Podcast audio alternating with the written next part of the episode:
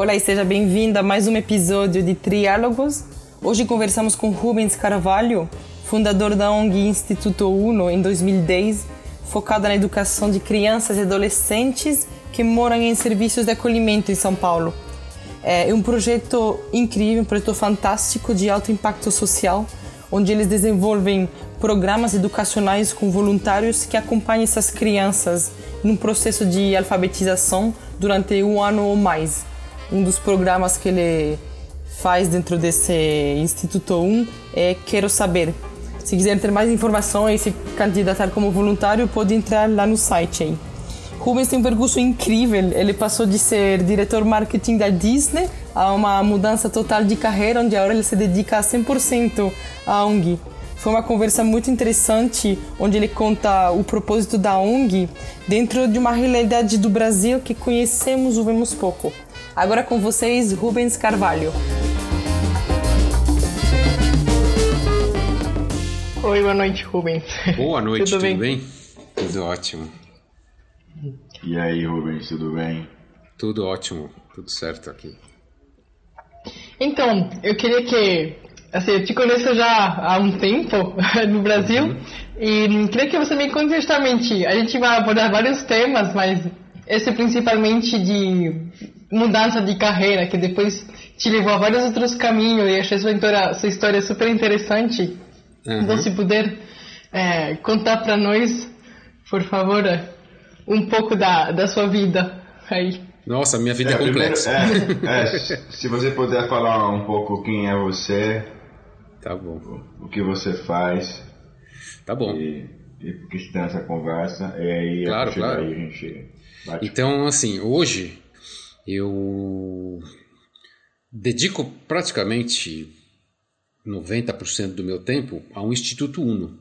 O Instituto Uno foi uma o resultado de um projeto social, ele é um instituto sem fins lucrativos, né? é uma organização da sociedade civil. Eu faço isso a maior parte do meu tempo. E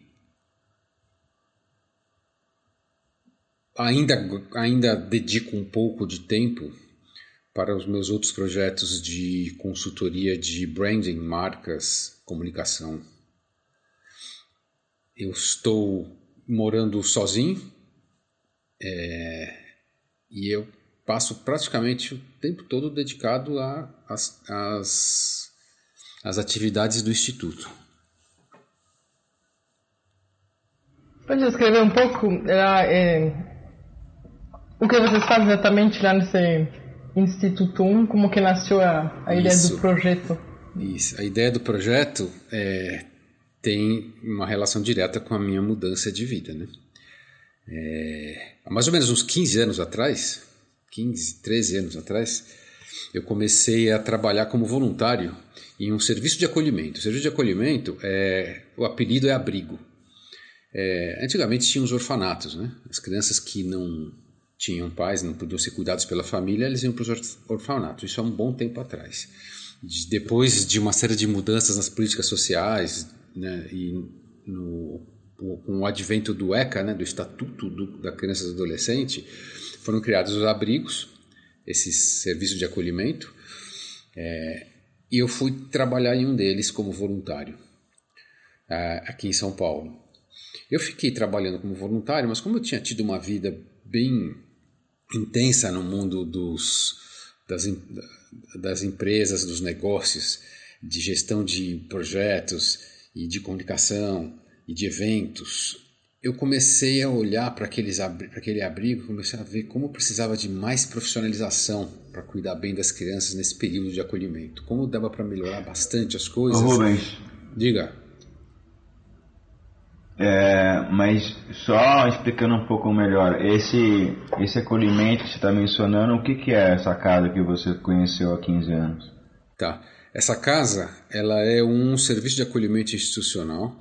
Ela uhum. vou, vou, colocar para todo mundo entender, vou colocar bem o que acontece é, na realidade. Você imagina crianças que foram abandonadas, que foram negligenciadas, que foram violentadas, que sofreram de violência, tiveram seus direitos primordiais é, ameaçados. É, os pais estão é, encarcerados, são usuários de droga. Enfim, as crianças, os adolescentes não podem ficar com essa família. O Estado cuida desse, dessa população, né? é um recorte da população. Tem a população que é vulnerável e tem a população que é vulnerável adolescente e, e, e criança e tem aqueles que não conseguem ficar com a família. Através de uma denúncia de alguém, vocês, por exemplo, vocês estão andando na rua, vocês veem criança menor de idade pedindo dinheiro na rua ou então morando debaixo da ponte, vocês podem fazer uma denúncia, o, o Conselho Tutelar investiga, vê se a criança hum. está sob situação de risco. Situação de risco são essas que eu falei, né? É, abandono, negligência, os pais usuários de droga, sem condição de preservar minimamente os direitos da criança. Se é desse, se é, abre-se um, nesse momento abre-se um processo na vara da infância e juventude. Tem uma juíza ou um juiz que vai cuidar da vida dessa criança e ela, por uma medida de proteção, ela é encaminhada a esse abrigo, ao serviço de acolhimento. É, são casas. Eu vou falar agora de São Paulo como que é, porque em outros, outras cidades, outros estados pode ser que mude um pouquinho. Mas em São Paulo, que é a maior metrópole do país, é, o serviço está tá estabelecido. É, ele passa por algumas regras, existe uma tipificação desse serviço, é um serviço social, o Estado que presta. E então funciona da seguinte forma: o, o Estado ele faz um chamamento público, algumas organizações sociais elas elas concorrem a serem responsáveis por esse serviço. Eles vão atender até 20 crianças, agora está mudando para 15, mas historicamente é 20 crianças e adolescentes, 0 a 18 anos, que saem da rua ou que saem de casas de familiares por conta daquela situação de risco. Né? É, eles têm esse limite de 20 e desse serviço de acolhimento nessa casa, é, são tomados todos os cuidados para que a criança esteja, um, em primeiro lugar, protegida.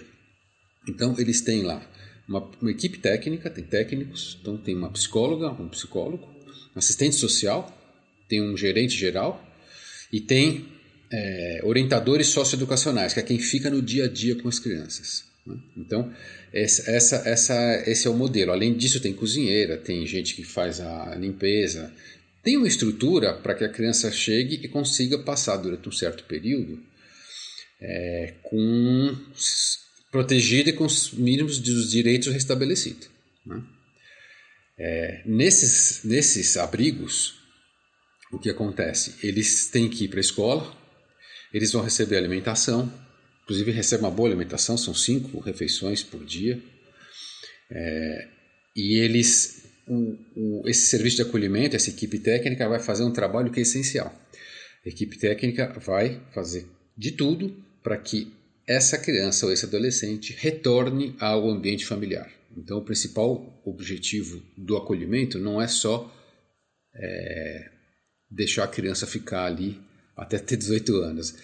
Tem que haver uma reintegração, precisa existir um trabalho de reintegração dessa criança ou adolescente ao à família de origem. Então isso acontece em primeiro lugar. É, o objetivo maior é esse. É, por isso que tem um assistente social, ele vai atrás da família, vai ver o que aconteceu, se a família tem condição de receber de volta. Se a família não tem condição de receber de volta, o serviço de acolhimento ele tenta é, empoderar a família, melhorar a situação da família. Ele vai tentar encontrar qual é o problema. O que, que acontece? O que, que impede você de receber a criança de volta? E vocês podem imaginar, gente, existem uma infinidade de variações, né, de variáveis. Tem família que não vai ter jeito mesmo, né? Os pais já estão nas drogas, já estão é, no, no, tráfico já há muito tempo, já não querem mais saber. Tem outras que crianças que que eles acabaram em situação de risco porque foi uma bobeada da família durante um certo período, ou é um pai que agrediu, mas o pai já não está mais na família, só que a criança já está no serviço de acolhimento, então tem que fazer a retomada para ver quem que pode cuidar da família, se a mãe pode tomar ou não. Então tem uma infinidade de, de possibilidades e o abrigo vai fazer tudo para que a criança volte para uma família.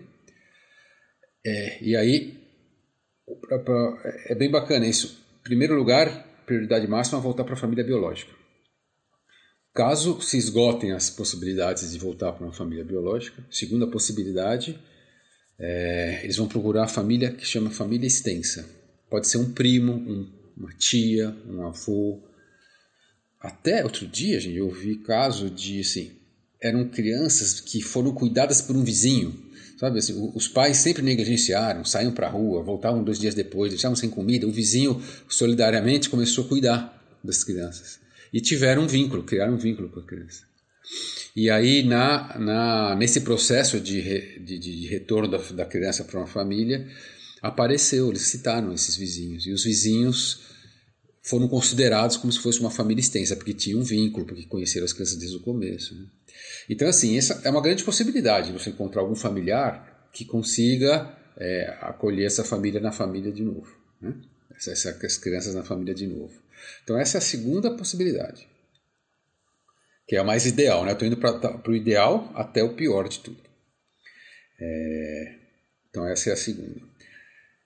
Faz, fazem-se tentativas, né, para achar uma família, uma família, é, família extensiva.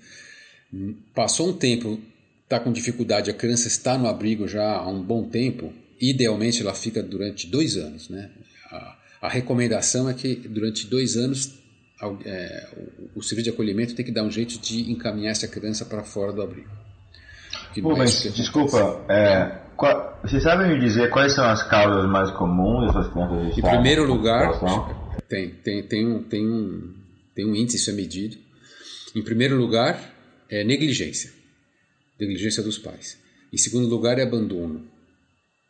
É, em terceiro lugar, é, viol... É, não, desculpa. Em segundo lugar, é os pais é, envolvidos com álcool e droga. O terceiro é abandono. E depois vem as três violências: a violência física, a violência psicológica, que eles levam em conta também, e a violência sexual. Aí depois vem as outras, né? Então tem orfandade, os pais estão encarcerados, tem pais que, que têm problemas mentais, aí, aí tem uma cadeiazinha, são sete ou oito. Né? Hum. Isso, mas, é, isso é, mas é negligência. Uhum. É, mas negligência, mas assim, mas Negligência é, um, é bem amplo, né? Porque, é tipo, um amplo. pai alcoólatra que deixa a criança sozinha está sendo negligente, né? Isso, é. Eles, eles fazem essa classificação, sempre vai acumular uma coisa com a outra. Então, você vê o índice lá, a gente tem isso até no nosso site, essa tabela, né? Uhum. É, a gente fez uma postagem faz coisa de um ano, a gente fez a postagem disso, mas é fácil encontrar.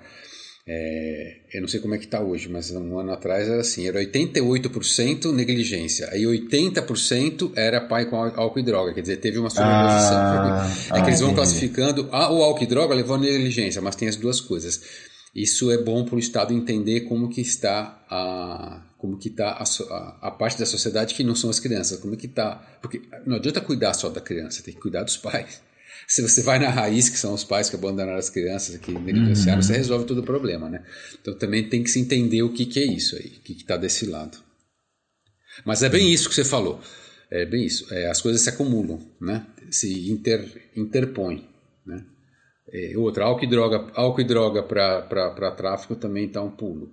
É, e abandono acontece eventualmente. Então, mas assim, tem, tem, tem casos que é, é isolado, por exemplo, abandono. Abandono tem abandono. Teve uma época, é, não sei quanto tempo, três, quatro anos atrás, que teve uma onda de recém-nascidos nos abrigos que foi impressionante. Aí foi se investigar, a Rede Globo tinha feito algumas novelas que mostravam esse caso de sucesso, sabe? A criança foi deixada numa caçamba e aí um hum. milionário encontrou e aí ficção, né, gente? E aí a criança se deu super bem. É, isso é impressionante a força. Você deve saber melhor do que eu, né? A força que tem é, uma, uma, mensagem, né? Por um, um, meio desse como novela. É, e aí deu, deu essa, é sério, é sério isso. É, e deu essa onda sugestionou as pessoas. Bom, isso já é uma outra questão mais complexa, né? Que a gente é, tipo... bate bem forte. Você sabe que a gente, a gente acha que as pessoas estão, são programados, sabe? São todos autômatos. Quer dizer, não são todos, mas a maioria. O ser humano está muito autômato, né? Está muito respondendo a uma programação, a, uma, a um condicionamento. Ele vai repetindo coisas.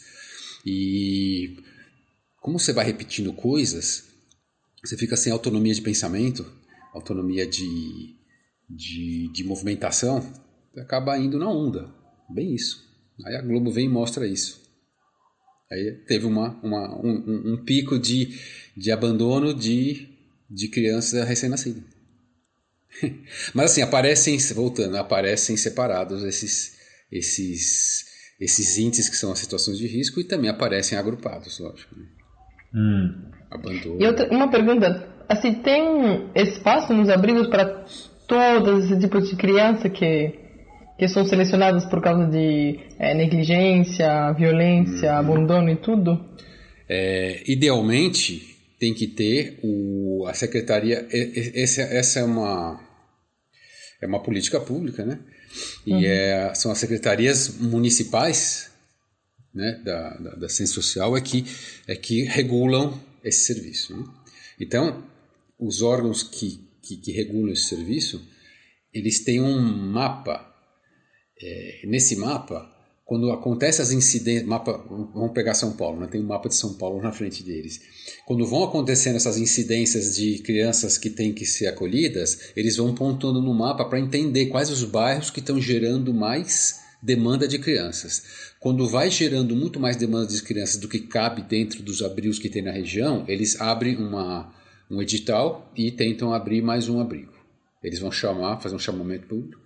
As organizações sociais que já fazem isso concorrem. Elas têm que escrever um programa, é tudo muito bem organizado, né? Tem que escrever um programa. Uhum. E aí, a que foi escolhida, ela tem que trabalhar de acordo com o modelo de serviço de acolhimento que está estabelecido pela política pública, que é isso, 20 crianças, a casa tem que ter quatro quartos, dois para menino, dois para menina, tem que ter uma sala de estudo, tem que ter as refeições por dia, tem que ter um quadro de pessoal determinado, tem que ser 10, 11 educadores, eles chamam de educadores, mas não são educadores, são orientadores socioeducacionais, que é quem fica no dia a dia, né? Tem que ter psicóloga, tem que ter isso, tem que ter aquilo. Então existe um modelo, chama tipificação. Tem que ter. Aí a prefeitura faz o convênio e manda uma, um recurso mensal. Eles fazem um convênio, o contrato primeiro vale por dois anos, então por dois anos essa organização vai receber um recurso fixo para bancar toda a despesa desse, desse serviço de acolhimento, desse abrigo. E aí ele vai ter que estar tá com as 20 crianças ali. Saiu uma por desacolhimento, encontraram a família, ou foi adotado, ou alguma coisa ou outra. Ela, ela avisa a central, a central fala, opa, tem uma, tem uma vaga nesse abrigo. Se aparecer uma criança aqui que é dessa região, eles já mandam para ocupar essa vaga. Então tem um, um, ordan, um, orda, um ordena, ordenamento bem, bem. Claro que eu estou falando, parece que é tudo certinho, às vezes é muito difícil. Parece uma criança num bairro que ali não tem serviço de acolhimento nenhum, mas ela precisa sair da rua já. Está sob ameaça. Criança que. criança, outro dia teve um caso com a gente, menina de 7 anos, 8 anos de idade. De 8 para 9, não era, é, de 8 para 9 anos já tinha tatuagem de tráfico no braço. E ele. Nossa! Recebeu. Recebe, foi feita uma denúncia por maus tratos, alguma coisa. Ele morava na comunidade e já estava envolvido, já era aviãozinho, já era do tráfico. E ele teve que ir para o serviço de acolhimento, porque foi feita uma denúncia de maus tratos, alguma coisa aconteceu ali. Então, ótimo, ele foi para o acolhimento. Você sabe que a lei do tráfico é, é uma lei absoluta saiu do tráfico, morre. Eles vão atrás de qualquer jeito, você não pode sair do tráfico. Hum. E aí o menino tinha que estar sob proteção. Ele, aliás, todas as crianças os adolescentes nos abrigos, eles estão sob proteção. Né? Eles estão, é, é, tudo é segredo de justiça. Hum. Porque às vezes tem pai que não aceita. Tem traficante que quer ir atrás. Então tem que... É, tem, que é, tem, tem que tomar bastante cuidado. É, então, assim, tem tantos casos, gente. Eu, vou, eu posso contar alguns até para as pessoas saberem que. Porque, assim, você vê as crianças paradas na rua pedindo dinheiro, jogando aquela bolinha para cima tal. É difícil as pessoas entenderem tudo que está por trás, quais são as soluções, né? E o serviço de acolhimento, como estão sob segredo de justiça, eles são.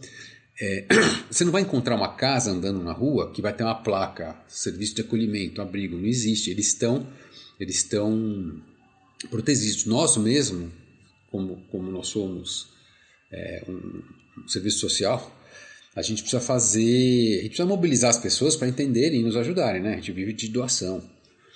E a gente não pode usar foto nem imagem de criança nenhuma. Então, assim, é, é um mundo que fica um pouco mais escondido, ele não fica tão visível. Né? A visibilidade é muito baixa para esse tipo de.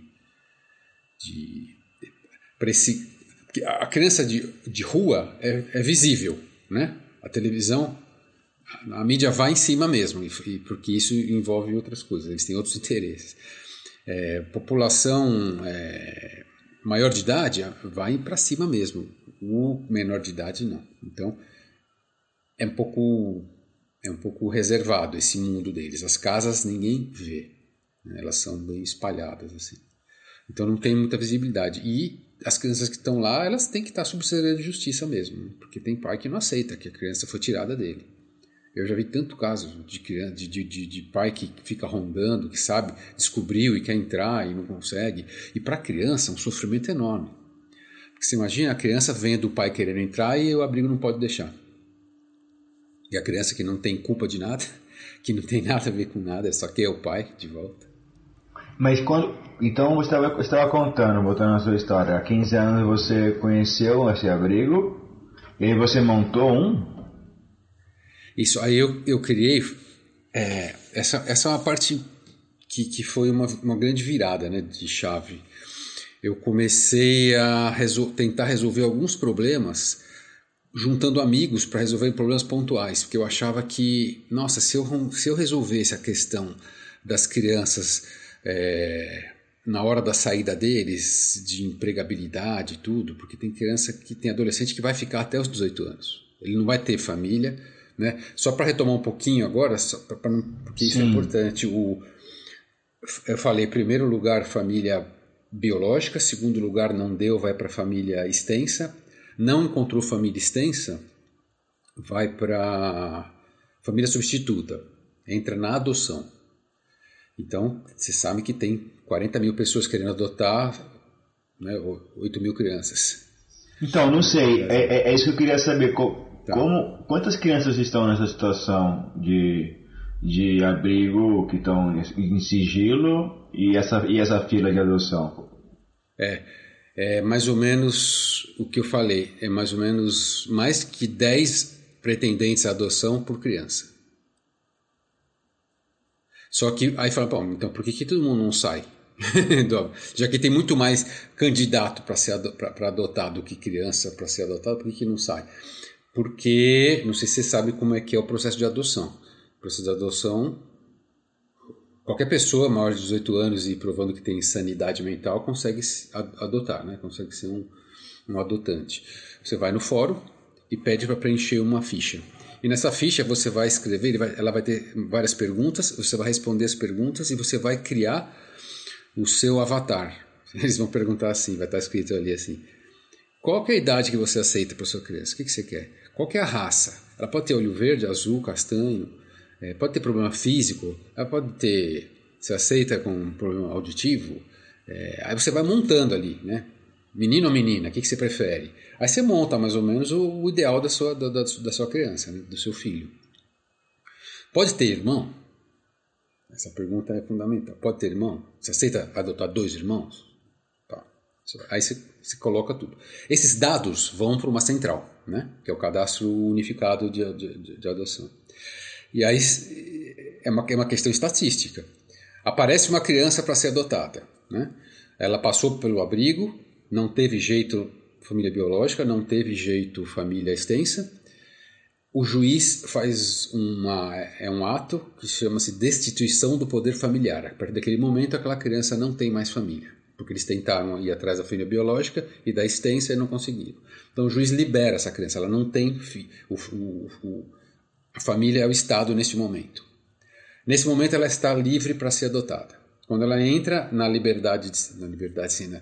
quando ela pode ser elegível para ser adotada, os dados dela vão para essa central e eles vão encontrar se tem alguém que queira adotar ela nesse momento.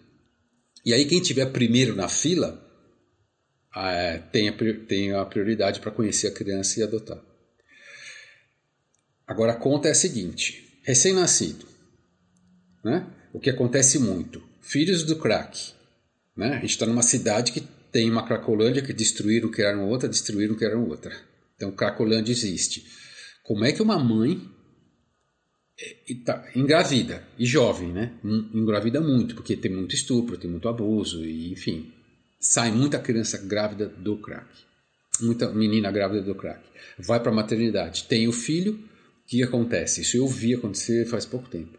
A mãe fala assim: Bom, já tive o filho, dá dois, três dias, ela sai da maternidade com dor no coração, dizendo assim: Eu não tenho condição, eu preciso voltar para a Cracolândia, eu não aguento, eu não posso e eu não quero meu filho dentro da Cracolândia, não tenho como criar ele lá dentro.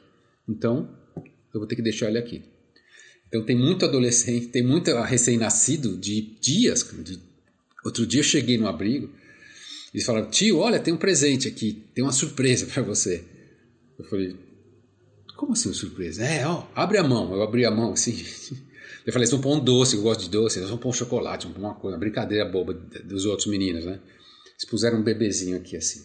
Tinha um pau, um pequititinho assim. Eu falei, que isso, gente? Desse tamanho. Tinha sete meses, sei lá, oito meses de. Não, sete meses não, sete dias, oito dias de, de ter saído da maternidade. Então tem muito, muito recém-nascido.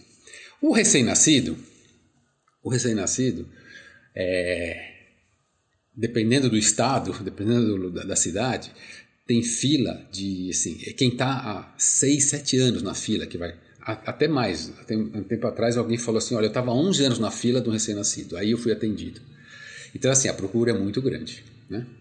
E a oferta é pequena. Então, a criança sai na hora do abrigo. Ela fica no abrigo só para fazer o processo de adoção que demora uns 4, 6 meses, né? Tem seleção, o processo de adoção é bem feito tem uma seleção, tem entrevista, tem é, psicólogo fazendo laudo, uma série de coisas. Recém-nascido é seis anos, sete anos, oito anos. Uma criança de um ano, dois, já tem fila também, mas você tem que estar na fila uns quatro anos pelo menos. Uma criança com quatro anos vai mudando, né? Com quatro anos, cinco anos, já é quem está na fila há dois anos.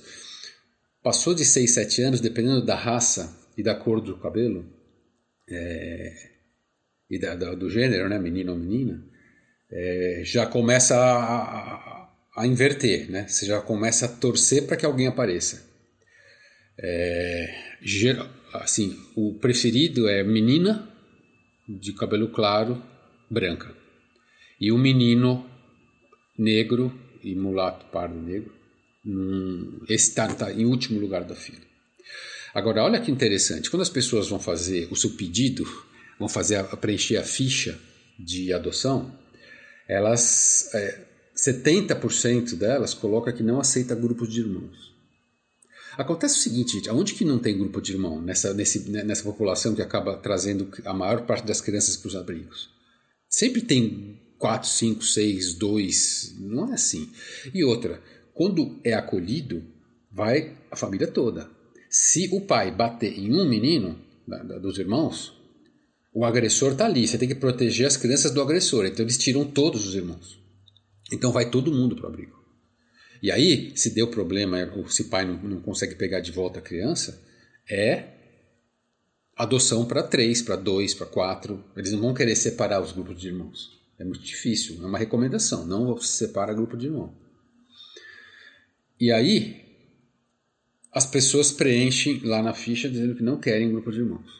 70% deles não quer. Então fica só 20, um pouco mais, 72, acho, 73. Fica 27% hum. ali que aceita o grupo. Aí você vai para o abrigo, também inverte. Quantas crianças estão com grupos de irmãos no abrigo? 80%. então é 20% de 20, é 4% só de chance ah, de Nossa, 80% entendeu? estão com é. irmãos. É. Uau, 80% é irmão, uau. é grupo de irmão. É. é muito difícil, imagina um, filho só é muito difícil, sempre tem dois, três, quatro né, na família. Com certeza. Então o que acontece? É, a adoção, ela acontece? Acontece. Só que essa proporção que eu estava falando, né, de 10 vezes, não sei se 10, eu acho que são 7, 8 vezes, mas enfim, é bem mais gente querendo adotar do que crianças aptas a, a serem adotadas.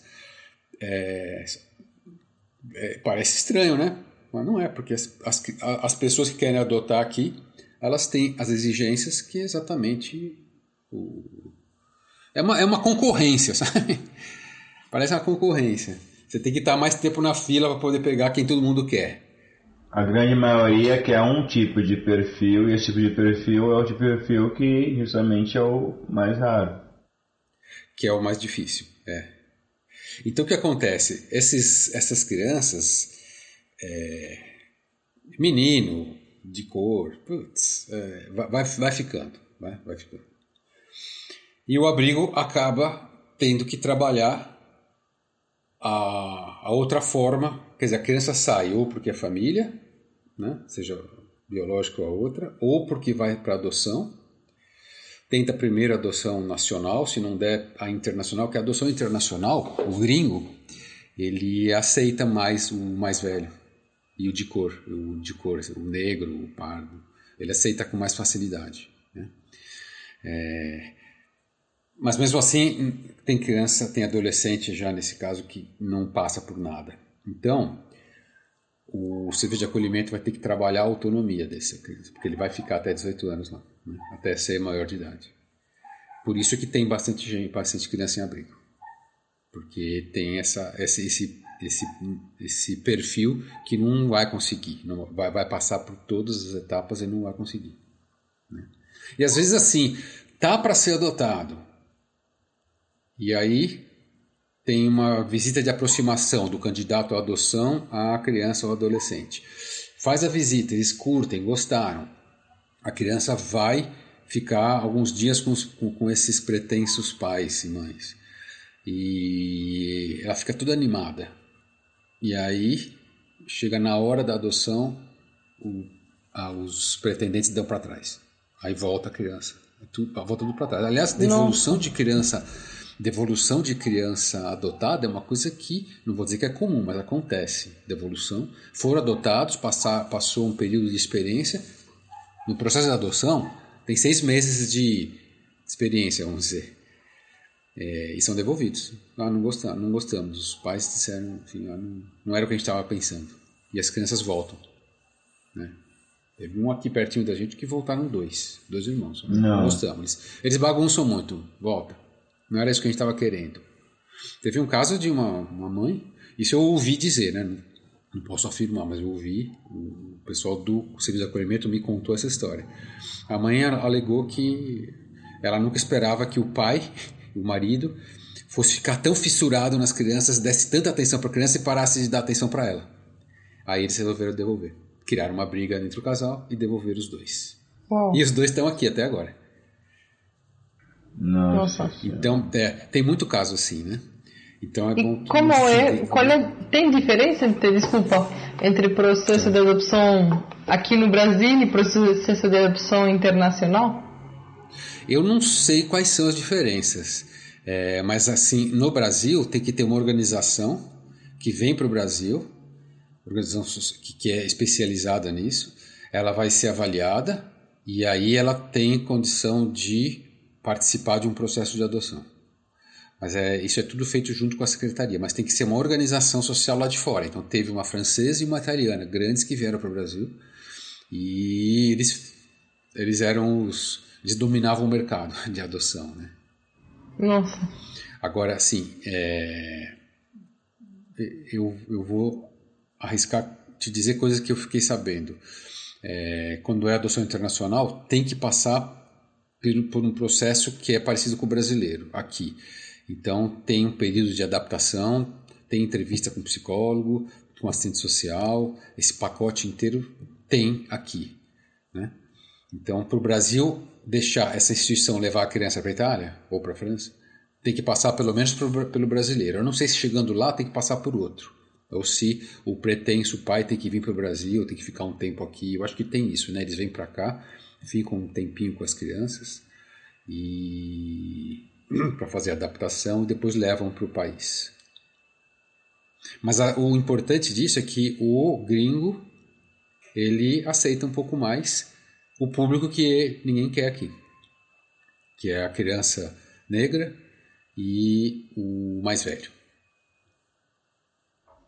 O, o meu gerente da empresa Tifanet que trabalho ele adotou também duas crianças da, da Colômbia. Da Colômbia? É um, é um processo bem longo. É, parece, também. que, parece que culturalmente lá no exterior é mais. A, a, coisa da adoção é um pouco mais simples e mais fácil, é mais recorrente. O brasileiro ainda não é tanto. Né? Mas enfim, essa é a quarta possibilidade da criança sair do abrigo. E a quinta é, é por adoção. Né? E aí a quinta é, é acabar o período 18 anos de idade. Com 18 anos de idade tem que sair. Isso que eu ia perguntar, ah, como é que fica a questão da educação da criança nesse caso? É, aí eu vou juntar então na, na minha trajetória lá. Eu olhei para esse quadro todo, eu fiquei durante dois ou três anos trabalhando como voluntário para uma outra instituição que chama Instituto Fazendo História, que tem um programa bem bacana. A gente fazia um álbum, era com voluntários também. Gente fazia um álbum de vida, o scrapbook das crianças né, e dos adolescentes. A gente ia lá uma vez por semana e contava história para eles, conversava, criava um vínculo para que eles, ele também quisesse contar a história dele e essa história dele ia sendo registrada no scrapbook que a gente fazia junto com eles, para que quando eles saíssem do abrigo eles tivessem um pouco de, de identidade sobre o que, que ele passou, ele tivesse mais materializado esse, esse não ficasse essa lacuna de criança que ficou no abrigo depois sai ela nem lembra o que aconteceu. É, então é bem bacana esse projeto e eu comecei a ficar mais próximo do serviço de acolhimento, da instituição que faz o acolhimento. E aí, eu, eu, de iniciativa própria, eu comecei a pensar, poxa, mas eles não... Quando saí daqui, imagina se eles falassem inglês. Eu tinha um grupo de amigos que dava aula de inglês, cheguei para o grupo de amigos e falei, gente, vocês querem fazer um trabalho voluntário nacional, a gente organiza, organiza tudo voluntário, vamos. Escrevemos um projetinho de inglês para as crianças do abrigo. Aí eu vi lá também que eles precisavam de muita música, porque a música eleva, sabe? A música dá um pouco de conforto emocional, a música coloca eles em outro lugar, alivia um pouco a tensão. O abrigo é muito tenso, gente. Imagina 20, 20 crianças morando juntas e que não são irmãos porque não são. Forçadamente estão morando juntos. idades diferentes. Com idades muito diferentes e com, e com histórias assim, né? É uma montanha russa, depois eu falo da montanha russa que é é, é, é muito difícil para eles, né? Então eu falei, puxa, música seria legal. Cheguei para um grupo musical, que era o pessoal da família, que a Nath conheceu, e eles fizeram um curso de educação musical elementar para criança. Eles criaram um curso assim, tem, tinham os instrumentos, escrevi um projetinho para isso, né? Eu escrevi cinco projetos. Teve outro também que eu achava que a criança tinha que ter contato com a natureza. E nos abrigos não pode ter animal. Não pode ter cachorro, hum. não pode ter gato, hum. proibido. A prefeitura não deixa, porque tem a questão da zoonose, porque tem uma série de coisas. Ah, tudo bem. É... Aí falaram, pelo menos a gente podia fazer alguma coisa aqui de horta, né? Ah, não pode, porque a horta, eles falam assim, a horta vai fazer sujeira, vai ter terra, as crianças vão pisar na terra, vão entrar na casa com terra, são 20, imagina só, não pode. Aí eu falei, ah, então pelo menos uma horta vertical eu vou fazer.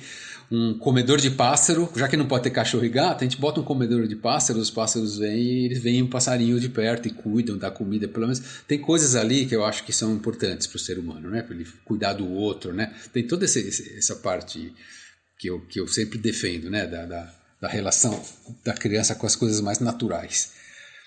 É, Aí criei um projetinho também de educação ambiental, sim, para fazer morta vertical, tá? Teve outro também que era de teatro e teve outro que era de reforço escolar, que era para preparação. Ah, é, como eu, eu, era, eu fui executivo de multinacional, conhecia um monte de gente bacana. Falei, ah, vou trazer os meus diretores das grandes empresas aqui, os presidentes e tal, eles vão falar para as crianças sobre futuro, sobre profissão, né, sobre como que, como que são as profissões e tal. Eu também escrevi esse projeto. E aí eu peguei esses cinco projetos, criei um grupinho com esses amigos, a gente tinha até um nome, era Amigos do Abrigo Santa Fé. O abrigo chamava Santa, a organização chamava Santa Fé. E aí, eu todo animadão, falei, agora eu sei como vai resolver o problema das crianças. Levei para essa instituição. Falei, olha, eu já estou aqui há três anos trabalhando nesse projeto, já ajudo vocês em outras coisas. Eu comecei a ajudar o abrigo em várias coisas. Eu fazia evento. Eu fui um, eu tive uma empresa que fazia eventos. Eu dei aula de eventos na faculdade. Eu gosto muito de evento. Então eu era muito bom de fazer evento. Então eu transformava qualquer passeiozinho deles num grande evento. Eu achava muito bacana fazer isso. Sabe, fazia vídeo, levava fotógrafo profissional, fazia cenário, fazia banda, sempre dava uma melhor. Eles adoravam, né? Falei, beleza, já estou ajudando um monte de coisa, agora vamos na parte que vai ajudar eles no futuro. Ajudava no presente, agora precisa ajudar no futuro. Aí eu peguei maravilhosamente aqueles cinco, aqueles cinco projetos e levei. E aí o abrigo falou: Nossa, mas não acredito, você vai fazer tudo isso? Vou. Quem vai fazer? Ah, vai ser esse, esse, esse, esse, esse. Aí a, a, presidente de, a presidente dessa organização, ela já está há uns 20 anos, 30 anos nesse mundo, né? É uma das, das primeiras que teve, que se preocupou com essa causa das crianças, das adolescentes. Sabe tudo a, mulher. Aí ela falou, ah, Rubens, então vamos fazer outra reunião daqui uma semana e meia? Eu falei, ah, tá bom, vamos, mas tá pronto, é só começar. Não, vamos fazer. Aí dava uma semana e meia, não, olha, que maravilha, isso aqui precisa falar agora com o conselho. Vamos fazer outra reunião no mês que vem? Vamos. Passou um mês, ela falou assim: não, vamos fazer agora uma reunião com a diretoria, não sei das quantas, aqui da instituição, para a gente ver como é que vai ser tal. Gente, só que passaram assim, uns quatro ou cinco meses dessa história. Vamos fazer outra, vamos fazer outra, vamos fazer outra. Aí chegou no último dia, eu falei: olha, o negócio é o seguinte: os voluntários já estão indo embora, essa coisa tem que acontecer. Porque senão eu vou perder os voluntários todos, né? Animei todo mundo, né? Você sabe como você vai, quando você vai fazer um trabalho voluntário, você tem que entusiasmar as pessoas. E elas se entusiasmavam, e ótimo, a gente se juntou, tinha uma força, uma energia super legal lá. E aí ela chegou para mim no final das contas e falou: Rubens, olha, eu só tenho que te agradecer. Maravilhoso o que está fazendo. Aí que vem a chave de tudo. Aí ela chegou para mim e falou assim: você já parou para pensar uma coisa? O que as crianças mais precisam, o que elas mais necessitam, ninguém vem trazer aqui. Você já parou para pensar que eu fazia o álbum com um menino de 13 anos de idade? Né? Ele tinha 13 anos. E o álbum, é assim, você faz scrapbook, sabe? Álbum de vida. Você põe uma foto e escreve embaixo alguma coisa. Põe outra foto, uma imagem, escreve. O menino não escrevia nada, 13 anos de idade. Eu comecei com ele com 10, acabei com 13. Ele não escrevia nenhum nome. Eu nem percebi isso. Aí ela chegou para mim: Você percebeu que as crianças aqui não escrevem?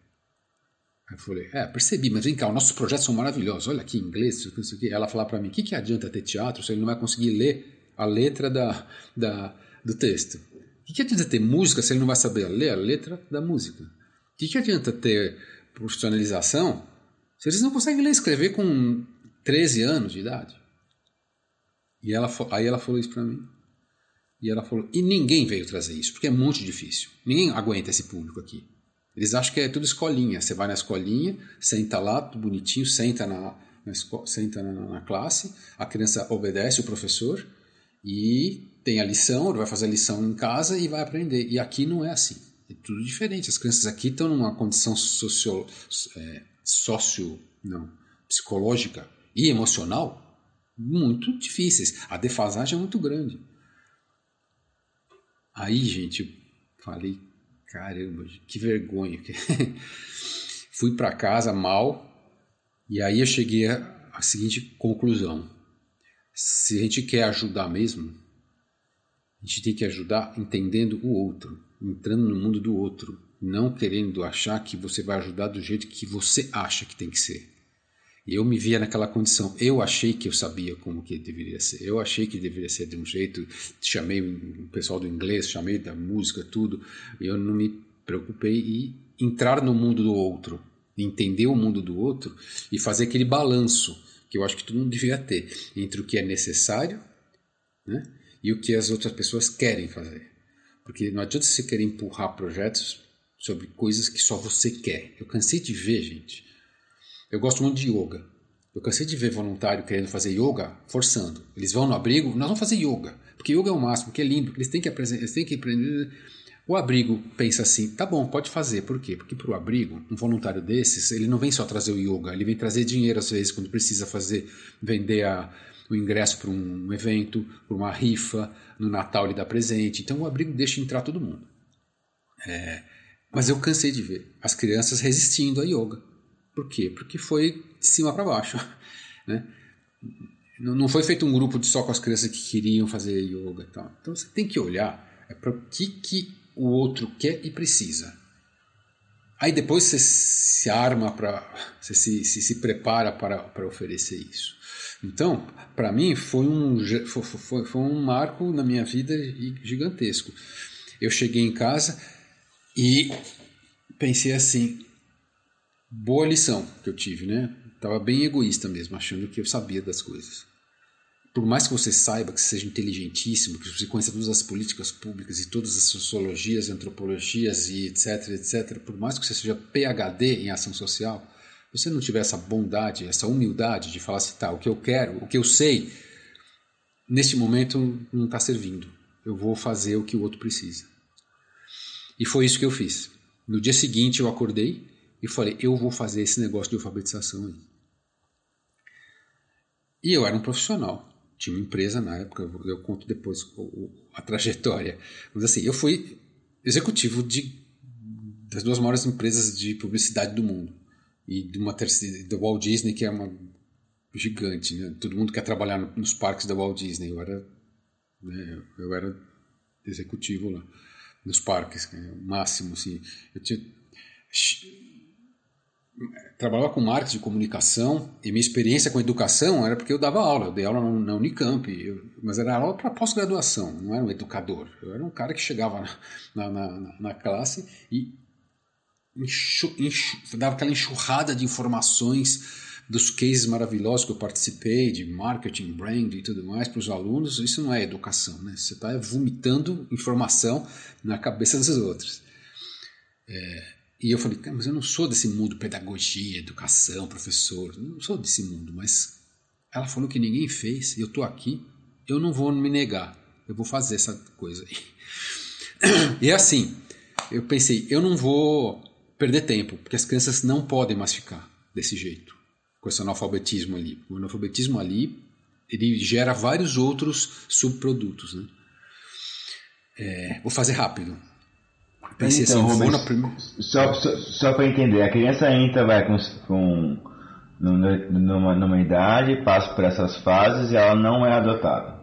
E aí ela fica lá até os 18 anos. Ela é, ela é educada lá? Os professores vão até lá? Não. Ou ela vai numa escola? Não, não. A política, é, então, esse, esse, é, essa é a chave da coisa o abrigo ele tem que cuidar de algumas, algumas, ele tem que cuidar da vida da criança em vários aspectos. Né? O aspecto educação ele é exclusivamente levar a criança na escola pública, manter a criança na escola pública. Agora, o que a escola está fazendo com alunos de 10 anos de idade que não aprenderam, não sabem nem escrever o nome? Nós fomos conversar com as escolas. Eu fui conversar com as escolas. A gente foi entrevistar acho que nove ou dez escolas de alguns abrigos que estavam ali perto. Desses dez, nove ou dez, é, oito disseram assim: não tenho como mínima condição de dar atenção para esse menino que já é de abrigo, já vem aqui fazer bagunça, porque já tem já tem bullying, né? já tem preconceito. Ele faz bagunça e faz porque ele vive uma condição psicológica terrível, no dia a dia dele é horrível. É, não acompanha a lição. Os professores têm 35, 40 alunos, eles não podem parar tudo para dar atenção para dois ou três que estão muito atrasados. Todos eles falam, quase todos eles falam. Teve um só que falou assim: Olha, eu até consigo, mas eu não dou conta muito bem, não. Se você quiser vir para cá, você vem, tem um espaço para vocês aqui fazer a alfabetização. E aí é que é a, a grande questão estar no abrigo é, não significa eles terem esse tipo de educação, né, que é a educação escolar. Isso não, uma coisa não tem a ver com a outra. Não, e também assim, ali, se, é, se qualquer um conhece um pouco da realidade da educação brasileira de escola pública de São Paulo, periférica, sabe que com exceção de daquelas escolas que tem um puta corpo diretor, as professoras são incríveis e são outras condições, no geral é muito baixo o nível. E as crianças não é. têm. O professor que tem que lidar, o professor de escola pública, é uma condição muito difícil. Imagina, nessa situação que já é assustadora, assim, quem já entrou numa escola pública e viu um professor tentar dar aula um grupo de crianças de 10 a 12 anos que não sabem direito as operações básicas de matemática, sabe que não, é muito difícil controlar essa classe. E aí no meio desse grupo ter o, o, o, imagino, né? no meio desse grupo ter duas, três crianças de abrigo, que são mais difíceis ainda, necessitariam teoricamente de uma escola especial, de uma escola que entenda essa situação, né? Um tempo é, extra aí, né? Eles precisam disso, sim. Tempo extra, sim. Mas tem uma outra questão aí, né? Que é o seguinte: Hum, por mais que você consiga dar um pouco mais de atenção para essa criança na escola pública, ou por mais que a gente ficou conhecendo algumas pouquíssimas escolas públicas que são muito boas, pedagogicamente, né? mas por mais que isso aconteça, é, os bloqueios psicológicos e emocionais de uma criança que está com defasagem, eles são, eles não são facilmente superados só tendo um pouco mais de atenção do professor ou tendo um sistema de educação um pouco melhor. Eles precisam ter vínculo com alguém que suporte toda a carga emocional que ele traz, que sente do lado e que fique criando né, um vínculo de longo termo, de, sabe? Porque na vida dessas crianças as pessoas entram e saem muito rápido. Então elas começam a se acostumar que com o fato de que adulto é alguém que vai entrar e sair, vai te prometer um monte de coisa, vai te dizer, puxa, legal, agora eu tenho um amigo, é um adulto que vem aqui me trazer presentes. Porque nos abrigos tem muita gente que faz isso, né? Eles vão, levam um presente no Natal, no, como é chama, na Páscoa, Dia das Crianças, enche de gente nos abrigos. Enche. É lotado, é uma disputa, gente. Tem Natal, que outro dia a gerente do abrigo falou para mim, Rubens, desde o dia 15 de dezembro até dia 24, eu tenho três empresas visitando por dia as crianças. A agenda de Papai Noel aqui não, não tem mais. Se alguém quiser vir fazer Papai Noel aqui, trazer a empresa, você sabe como é que é, né? Voluntariado não. empresarial. É assim. Não. A empresa fala, gente, vamos. O RH fala assim. É, não é regra, tá? mas é, eu vejo muito. E a pessoa depois reclama comigo, não, mas as pessoas querem fazer o bem, você fica falando mal. Não, eu vou te contar algumas coisas, é, tá? Para a pessoa parar de se iludir temos que fazer alguma coisa, a empresa. O RH fala, nossa, temos que fazer team building. Sabe, team building? Temos que fazer mobilização dos nossos funcionários. E nada melhor, e todo mundo quer ajudar. Todo mundo quer ajudar. Não, então já sei, vamos fazer uma causa. Vamos pegar os funcionários, vamos fazer uma causa, vamos escolher uma causa, nós vamos fazer. Ah, beleza. Aí alguém fala assim: ah, tem um abrigo, que eu fiquei sabendo tem um abrigo aqui na região perto da empresa.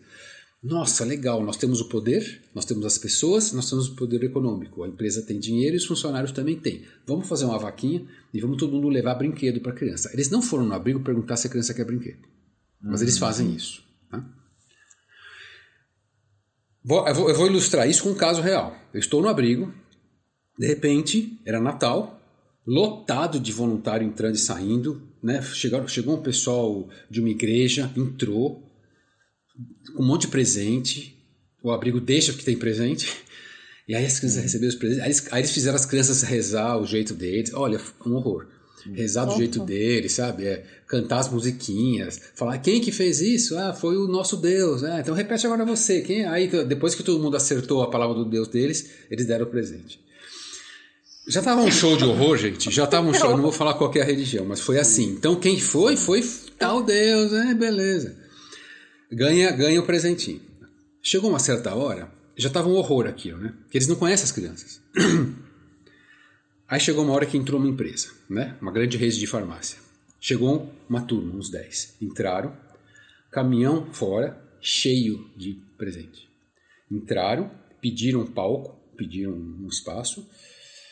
Tinha um cara de terno, dentro do abrigo, gente. Você não vai de terno no abrigo de terno e tal. Tinha o pessoal da assessoria de imprensa, tinha a fotógrafa, tinha o cara da imprensa, tinha o secretário, tinha o pessoal da ação social, tinha não sei o quê, tinha um grupinho ali.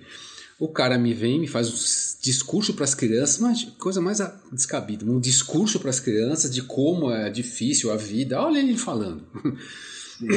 e, no, e no fim eles falam, e agora sensacional, nós temos um grande presente para vocês. E tragam os presentes. Eles levaram 20 bolas de futebol, prateadas lindas e 20 bonecas.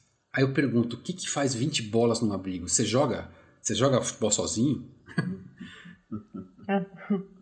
Sim, sim, sim. 20 bolas. Tem 20 meninos ou meninas que gostam de futebol?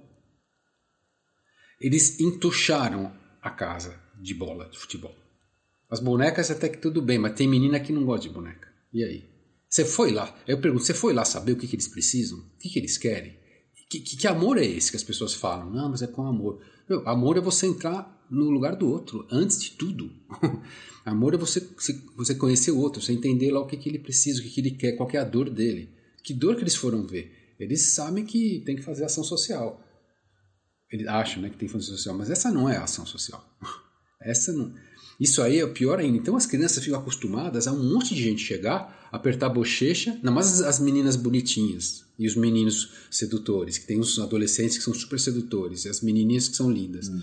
Sempre vai voluntário porque, ah, eu vou, no Natal eu vou levar presentes. Olha esse caso que eu falei, do dia 15 até dia 25, três Papai Noéis com as suas, nas suas empresas por, por dia.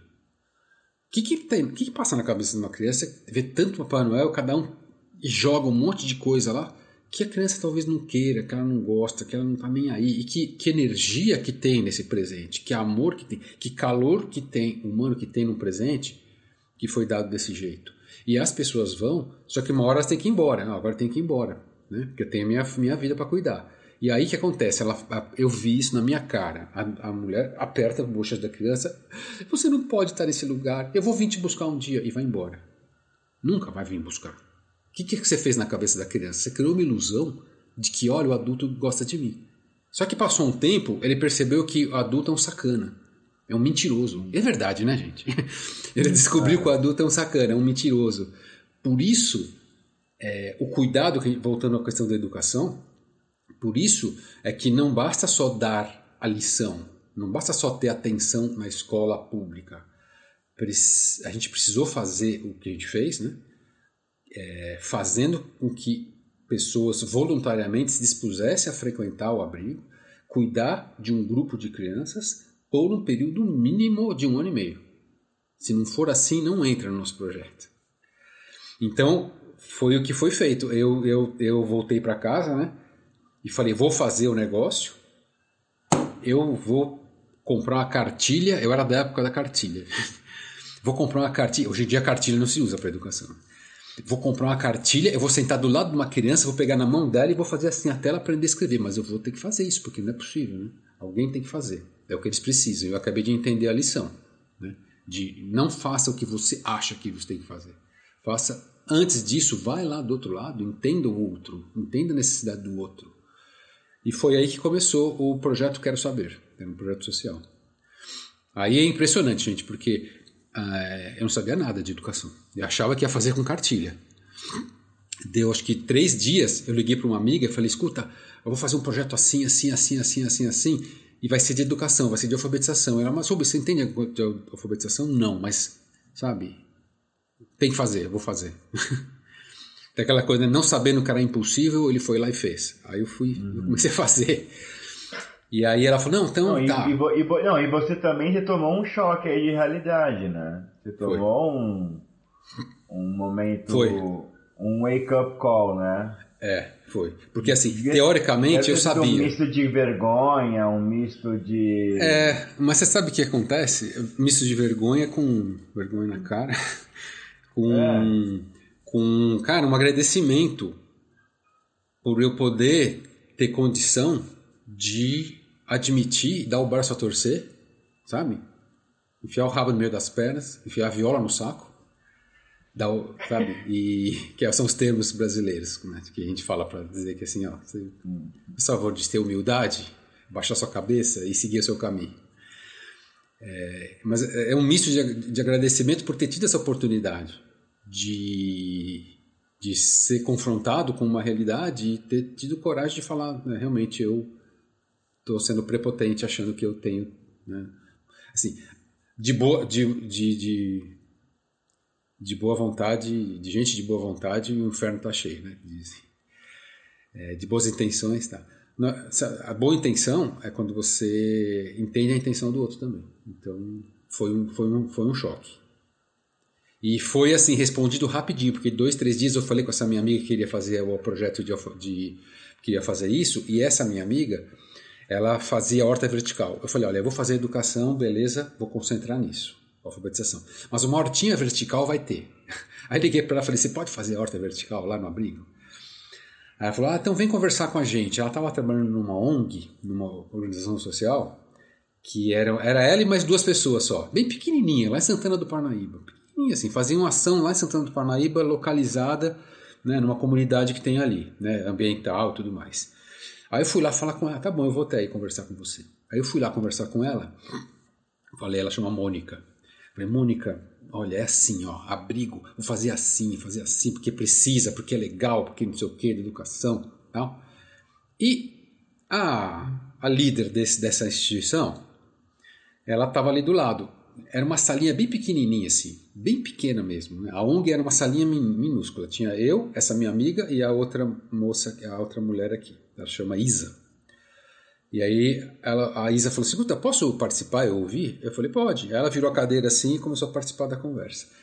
E aí eu comecei a contar tudo isso, contar tudo isso, contar tudo isso. E essa Isa, que era a, a diretora dessa ONG, só ouvindo.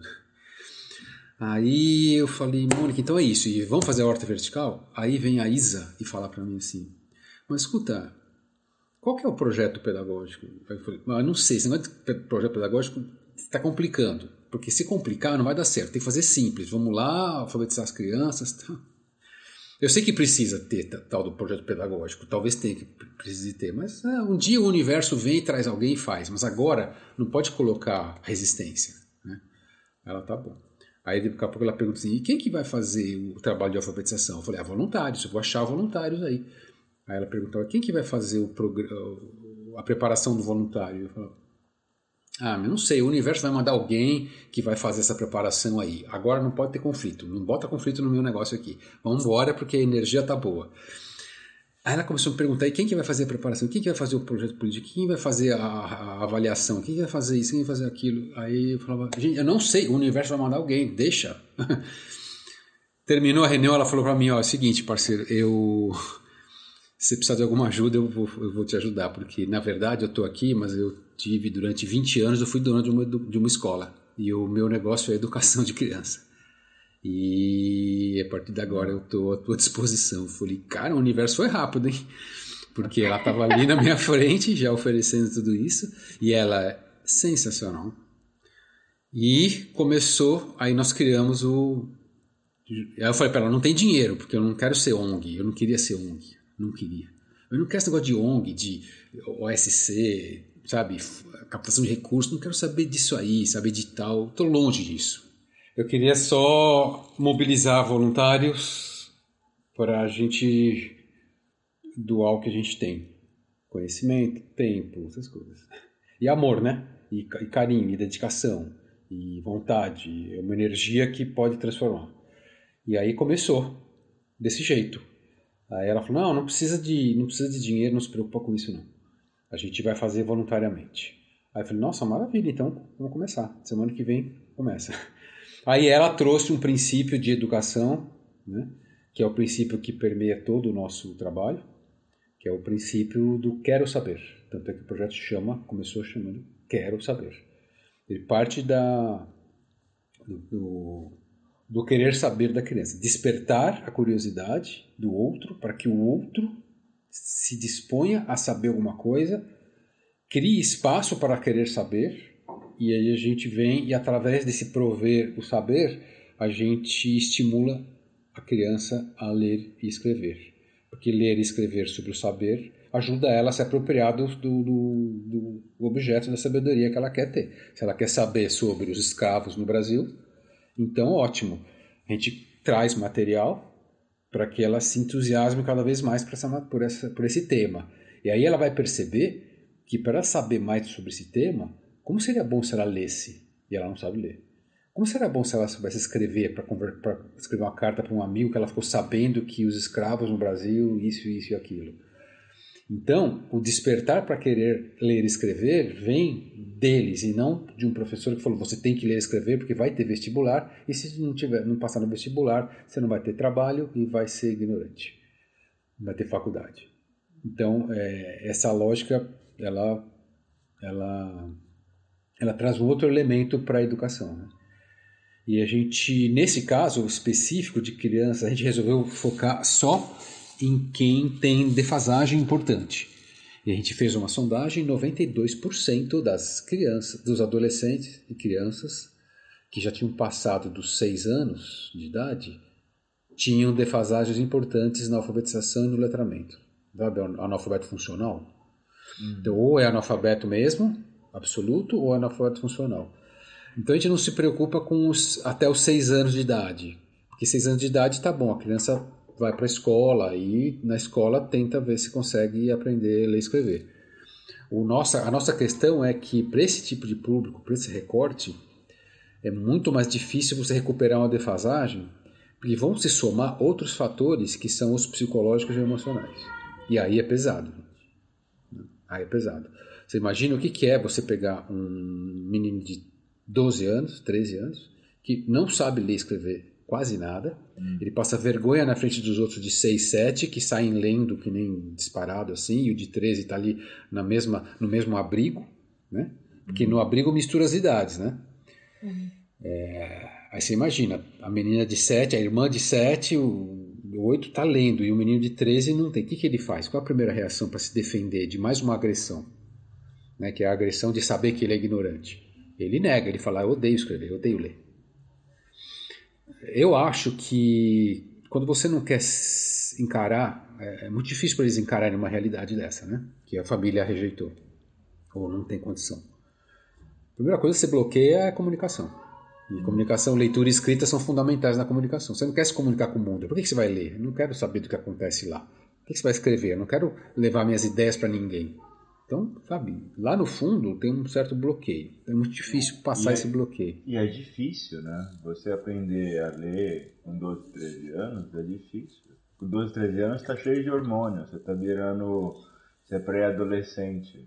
Você, tem, você é. mal entende o mundo e tem um monte de coisa que está sendo cobrada. Você tem que ainda estudar uma coisa que, se, que, que que é, necessita uma, uma, massa cognitiva intensa, muito intensa, que dói. Uhum. É, vai é. exigir muito uma criança. E estudar coisas que você não quer saber. Esse é que é o lance. É. Porque o currículo não vai te dar a história, você vai aprender com a história de João e Maria, você não vai aprender com a história do herói negro, de zumbi, dos palmares, não vai ser assim. Uhum. Vão, você, vai, você vai ter, você vai aprender o conteúdo que te passarem. Você não vai aprender com um conteúdo que você tem vontade, você tem curiosidade de saber. Porque não dá, a escola não tem como ter um, um programa com um conteúdo para cada aluno. Você tem uma sala com 35, não dá para ter um para cada um. Nós já podíamos fazer assim. Essa, que foi, essa, foi uma, uma. A gente tirou proveito dessa situação. Mas é muito difícil. Está falando disso, tem outro agravante.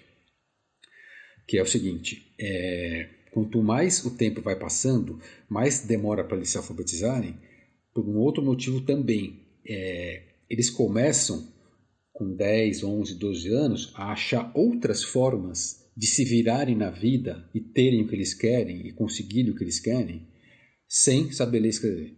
Então ele começa a criar artifícios mentais, atalhos mentais, que ele vai pegar ônibus, ele grava o desenho daquele ônibus, ele sabe, aí ele sabe que aquele ônibus é o 147. Aí alguém fala para ele, ó, você vai lá e pega o 147. Ele não sabe ler 147, mas ele sabe a cara do ônibus, porque ele já decorou. Então ele fala, ó, eu sei 147. Ó. Então ele começa a achar que ele está se virando bem, só que ele não aprendeu a leitura, ele não sabe decodificar. Né? Ele não aprendeu isso.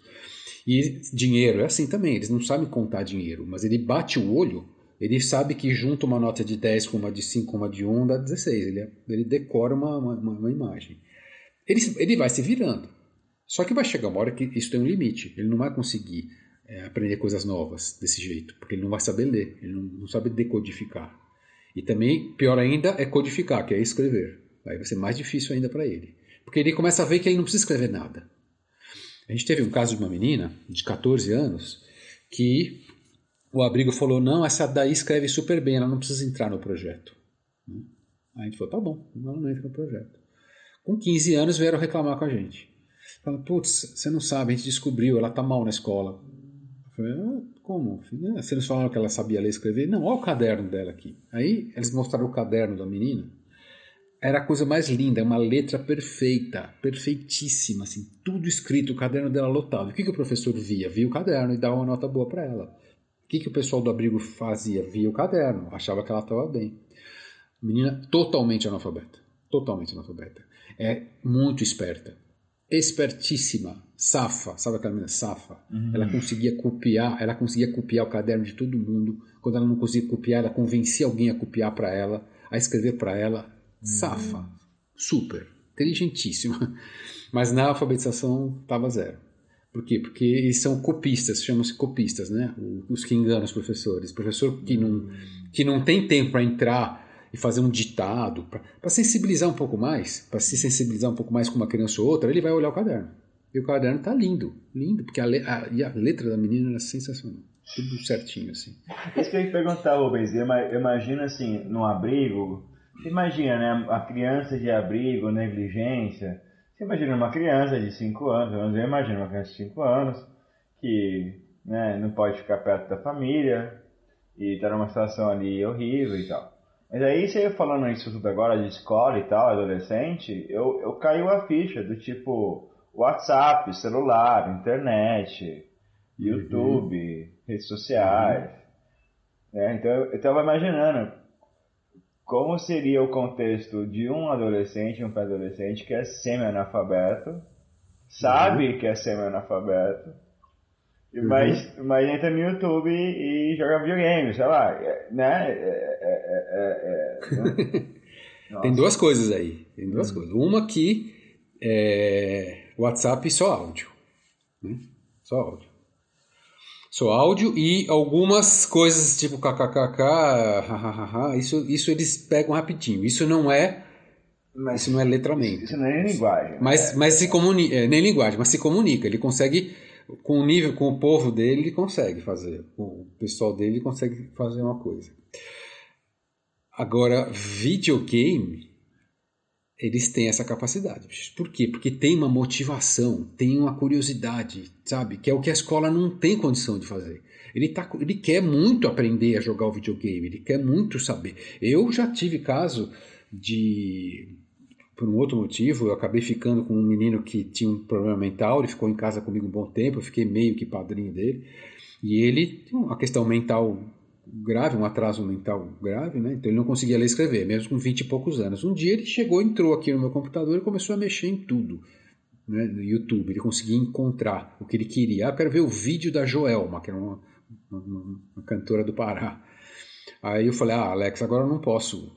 E aí, dá um tempinho Daqui a pouco eu chego no computador e já tinha encontrado. Aí eu falei, qual, que você encontrou? Não, eu sei onde clica. Ele lembrava o caminho para clicar para chegar naquele vídeo. Então, eles conseguem achar outras formas de conseguir o que eles querem que não sejam por leitura escrita. O que é ótimo. Capacidade do ser humano de se, se adaptar. Né? alternativas. É. Só que na leitura não vai, e na escrita não vai. E como a gente vive num mundo letrado, essa, essa é a questão. A gente vive num mundo letrado. Quem não tem letramento acaba sendo excluído em alguma instância. Em algum momento você vai ser excluído de alguma coisa. Como a gente está nesse sistemão de. E aí vem a outra questão, né? Hum. Qual é o sistema de educação? Qual é o caminho? É fazer ensino fundamental, ensino médio e faculdade. O que, que precisa para faculdade? Enem. O Enem é escrito? É. tem que ler? Tem. Então você tem que passar por isso. Você tem que saber a tabela periódica, mesmo que você queira ser um ator de teatro? Tem. O que você vai fazer na tua vida de profissional artista com a tabela periódica? Nada, talvez não, né, um papinho assim de, de boteco você fale alguma coisa, mas você não vai precisar saber daquilo. Mas você precisou da tabela periódica, saber, porque senão você não passaria no Enem. Então, a educação é assim. É, essa é uma outra questão, que foge da questão social, que é a questão da educação. Eu também a gente, eu aprendi a ter opiniões sobre isso nesses últimos 12, 11 anos que tem o Instituto, eu fui estudar essas questões de educação, eu estou em contato com novas formas de educação, com novas propostas, é, e eu estou bem convicto do que, a gente faz. É, é assim, isso já é necessário para o mundo inteiro mudar a educação, para este público mais ainda. Né? Não adianta chegar com lição de casa para ele. Tem abril que fala assim: ah, contratei um professor, vai ter um voluntário que é professor de reforço escolar. Bem, você fala reforço escolar para criança, você falou duas coisas que ele já quer fugir, sair pular pela janela. Um escolar. Tudo que tem a ver com escolar para eles é triste, gente. Reforço. Puta, vai reforçar a droga que eu não quero, a porcaria de, de escola. É uma coisa sem amor. Eles não, eles, o ser humano não entra no, no, no, lugar do outro. Ele vem com a verdade dele. Não, reforço escolar. Eu sei matemática pra caramba. Eu cansei de ver voluntário que chega pra gente e fala: oh, meu, eu quero ajudar, mas eu não sou muito de, de professorinha, essas coisas e tal, mas eu sou engenheiro, posso ensinar matemática, posso ser professor. Eu falo: primeiro você tem que ser um educador. O educador é aquele que faz o vínculo, que deixa a criança à vontade, que deixa o espaço para ela se ela é, para que o conhecimento inato que todo mundo tem lá dentro, para que ele surja. Depois você vai colocar a tua matéria matemática. Né? Depois, mas primeiro você tem que ser alguém que ouve, alguém que escuta, alguém que dá espaço, alguém que estimula o outro, estimula a criança a querer saber alguma coisa.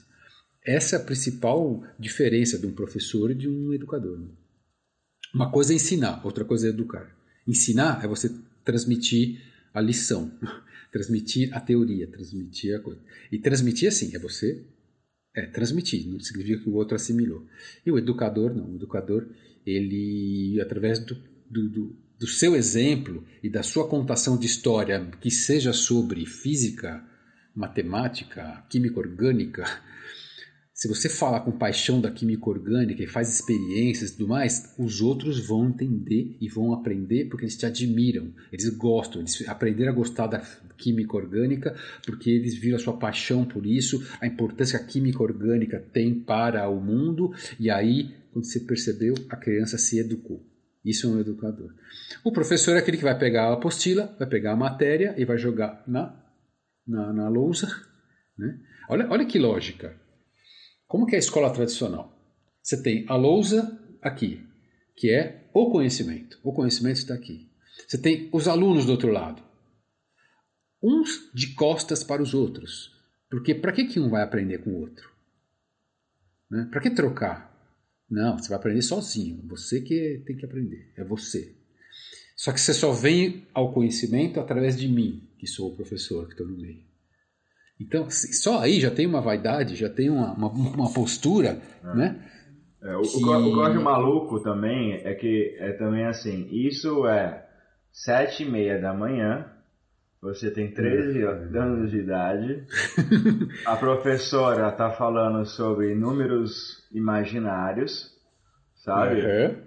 Sim, ela vai falar. Abstrato para chuchu. É, ela tá fazendo, gente, lembrando, lembrando a aula passada que fazem faz cinco dias, que número é. imaginário. Aí quando você começa a acordar, porque o teu cérebro tá dormindo uhum. ainda, toca um sinal que a 150 decibéis e entra um outro professor falando de uhum. português.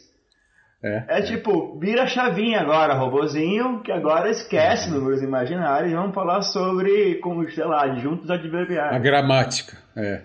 Nossa! é, é, é assim, é, é, uma, é uma cacetada, é, uma cacetada. é difícil, não tem, não tem como... É... Ou você tem algumas habilidades e sabe obedecer muito bem, e sabe seguir as regras muito bem, e você vai bem, Pode ver, gente, quem passou em vestibular em primeiro lugar, tudo, vai ver quantos deles conseguiram se dar bem no mundo no mundo adulto. Não é, a lógica não é essa, não é o, o cara que mandou bem no vestibular que se dá bem no mundo adulto. Tanta gente criativa, eu falo dos artistas assim, porque eu conheço muita gente que é assim. A pessoa artista, ela não tem que saber a física, a química, a, a, não tem que saber nada disso, ele é artista, ele é outra coisa. Sim. E é tem que... gente que se dá super bem. É. É aquela história. E ele foi da, mal no vestibular. É, é, aquela história da, da menina. Você está contando essa história, me lembrou aquela história da menina que era dançarina, né? Que aquele, aquele educador contou uh, que ela. A mãe chegou na. A mãe chegou na, no médico, na, na professora, e falou, olha, minha filha está com problema, está indo mal na escola. E sei lá, dá um remédio para ela, alguma coisa assim, ela é super agitada e tal. E o médico que é um puta médico, falou assim, olha, me dá cinco minutos com a sua filha. E a mãe saiu, ficou o médico e a menina conversando. E aí ele sai da sala, a uhum. história ele contando que ele sai da sala e deixa lá o rádio ligado. E chama a mãe e fala assim, vem cá ver a sua filha. E aí a filha estava é. dançando. E assim, a sua filha não tem nenhum problema. A sua filha é dançarina. A sua é, filha, ela se expressa com o corpo dela. Então coloca a tua filha numa escola de balé que você vai ver para onde ela vai. Como e foi o que ela fez. Essa menina cresceu, virou bailarina, virou coreógrafa. Ela escreveu a coreografia de Cats, que virou o show da Broadway multi-mega conhecido Nossa. e virou multibilionário. Essa é a história da, é. da diretora de Cats. Então, se não fosse com o médico errado, com a professora errada, ela poderia estar tomando um remédio, porque ela teria toque, entre aspas, ou sei lá. Provavelmente estaria tomando um remédio. É? Uhum. E nunca seria é. uma dançarina, e, né? E, e ia, ser, ia ser classificada como problemática, como burra. É. É. Mas é isso que faz um pouco falta no, no, no, sistema escolar, porque assim, o sistema escolar antigo, que é o modelo prussiano, é isso, é um professor passando a sabedoria e todo mundo aprendendo hum. no mesmo tempo, é, no mesmo ritmo. E, e, e atualmente, com é, a, a, aparição de novas escolas mais alternativas ou com outro propósito, tem muitas pessoas que falam que é, nenhuma criança é igual, tem crianças que aprendem mais rápido, outras mais uhum. devagar, uhum. outras que gostam mais de estudar de manhã, outras à noite, sim, e sim. todo mundo tem um ritmo diferente. Então, assim, sistemas que têm essa capacidade de é, fornecer suficientes é, professores para crianças. Por exemplo, tem escolas alemãs, tem dois ou três professores por turma. Eles vêm é, crianças por grupinho e são poucas turmas, não são turmas de 50 pessoas com um professor assim. Então, yeah. É, aí tem mais é, chances para é, analisar uma criança, analisar o comportamento, analisar onde que ela se, se dá melhor, qual é o centro de interesse, o que, que ela gosta, detectar talentos também. Então, uhum. É, é. é. Tem pouquíssimas escolas aqui no Brasil que já estão fazendo um pouco disso.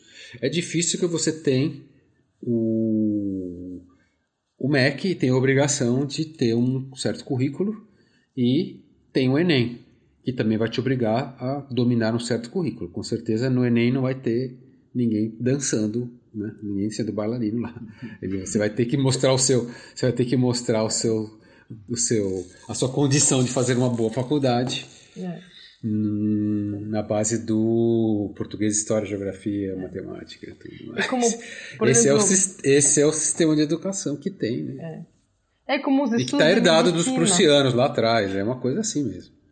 Os estudos de medicina, acho que tá, no Brasil não sei, não conheço muito como funciona, mas na França também. O primeiro ano de seleção é, é um concurso onde a pessoa vai estudar 6, 7, 8 horas por dia, só estudar, estudar e ter aulas particulares para se é. preparar para a prova. Então, tipo, eles te formatam a fazer a prova. E eles não te formatam a ser médico, a, a, a ouvir um paciente, a, a ter é. empatia, é. assim. Então, médico é alguém que conversa para entender tua dor também. Pois então, é. também é. é essa, essa, essas coisas de educação a gente, a gente, a gente hoje se, classi, se não se classifica, mas a gente integra esse grupo de, de movimentos de educação que vão mudar as coisas, né? Só que a gente tem essa característica diferente de todo mundo, nosso público. E a condição que a gente faz o trabalho, porque tem outra coisa, viu?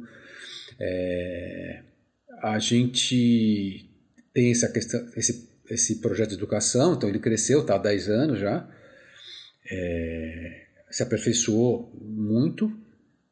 É, ele é diferente, ele é de educação mesmo. É, ele parte, continua partindo do querer saber, ele tem esse princípio, né?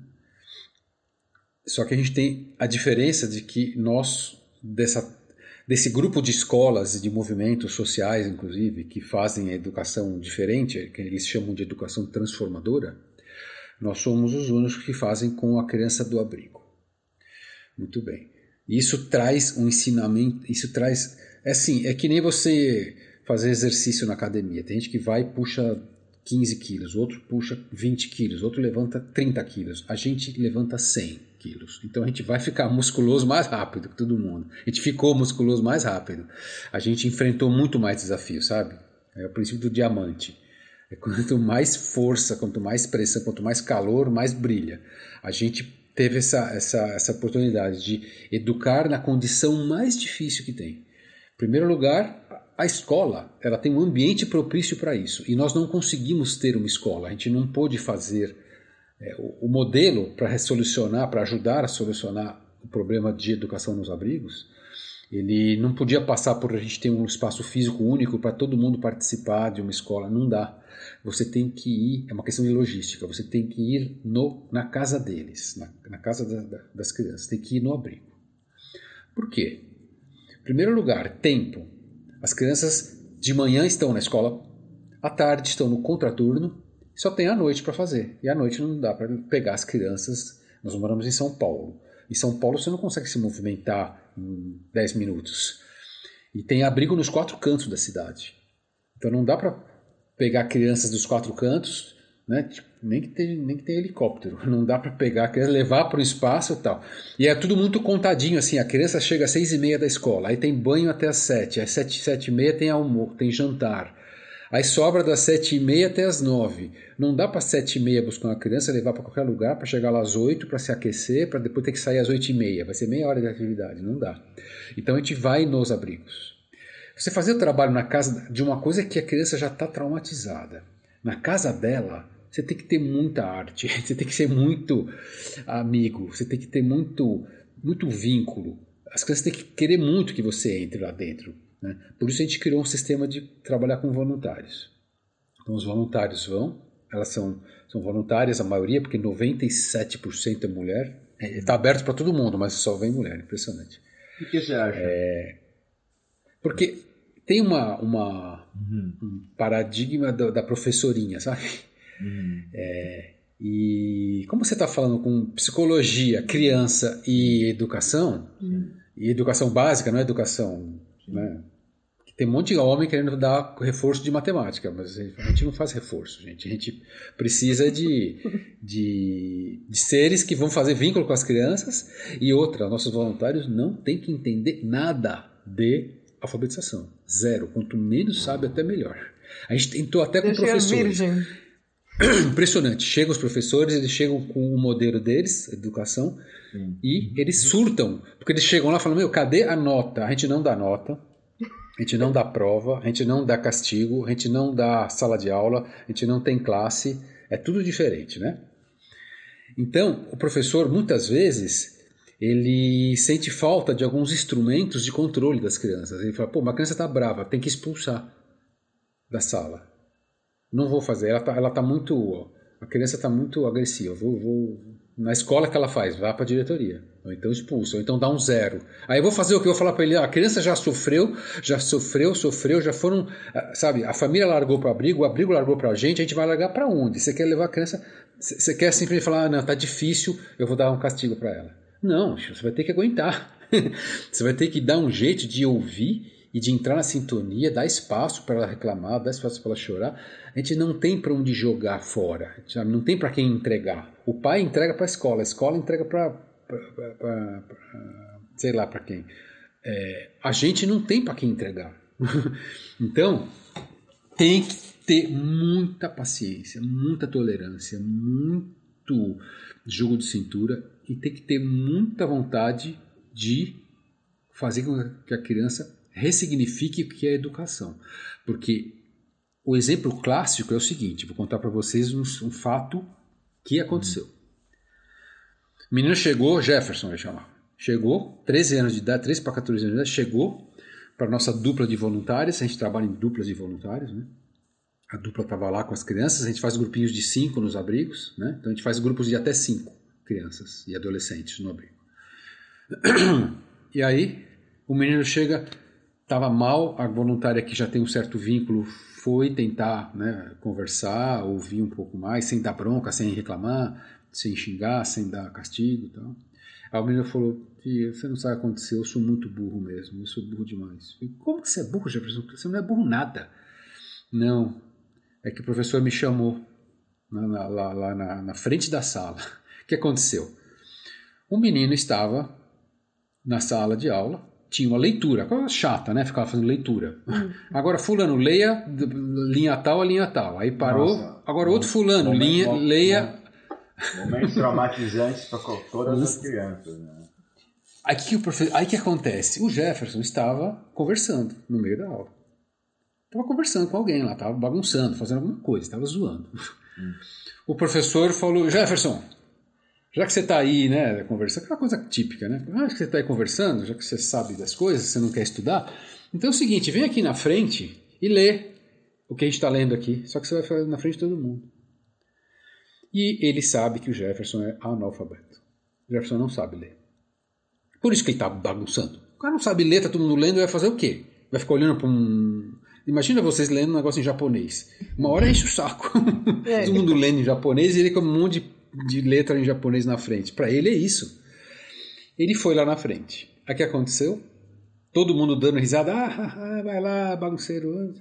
Ele chegou lá na frente, todo envergonhado.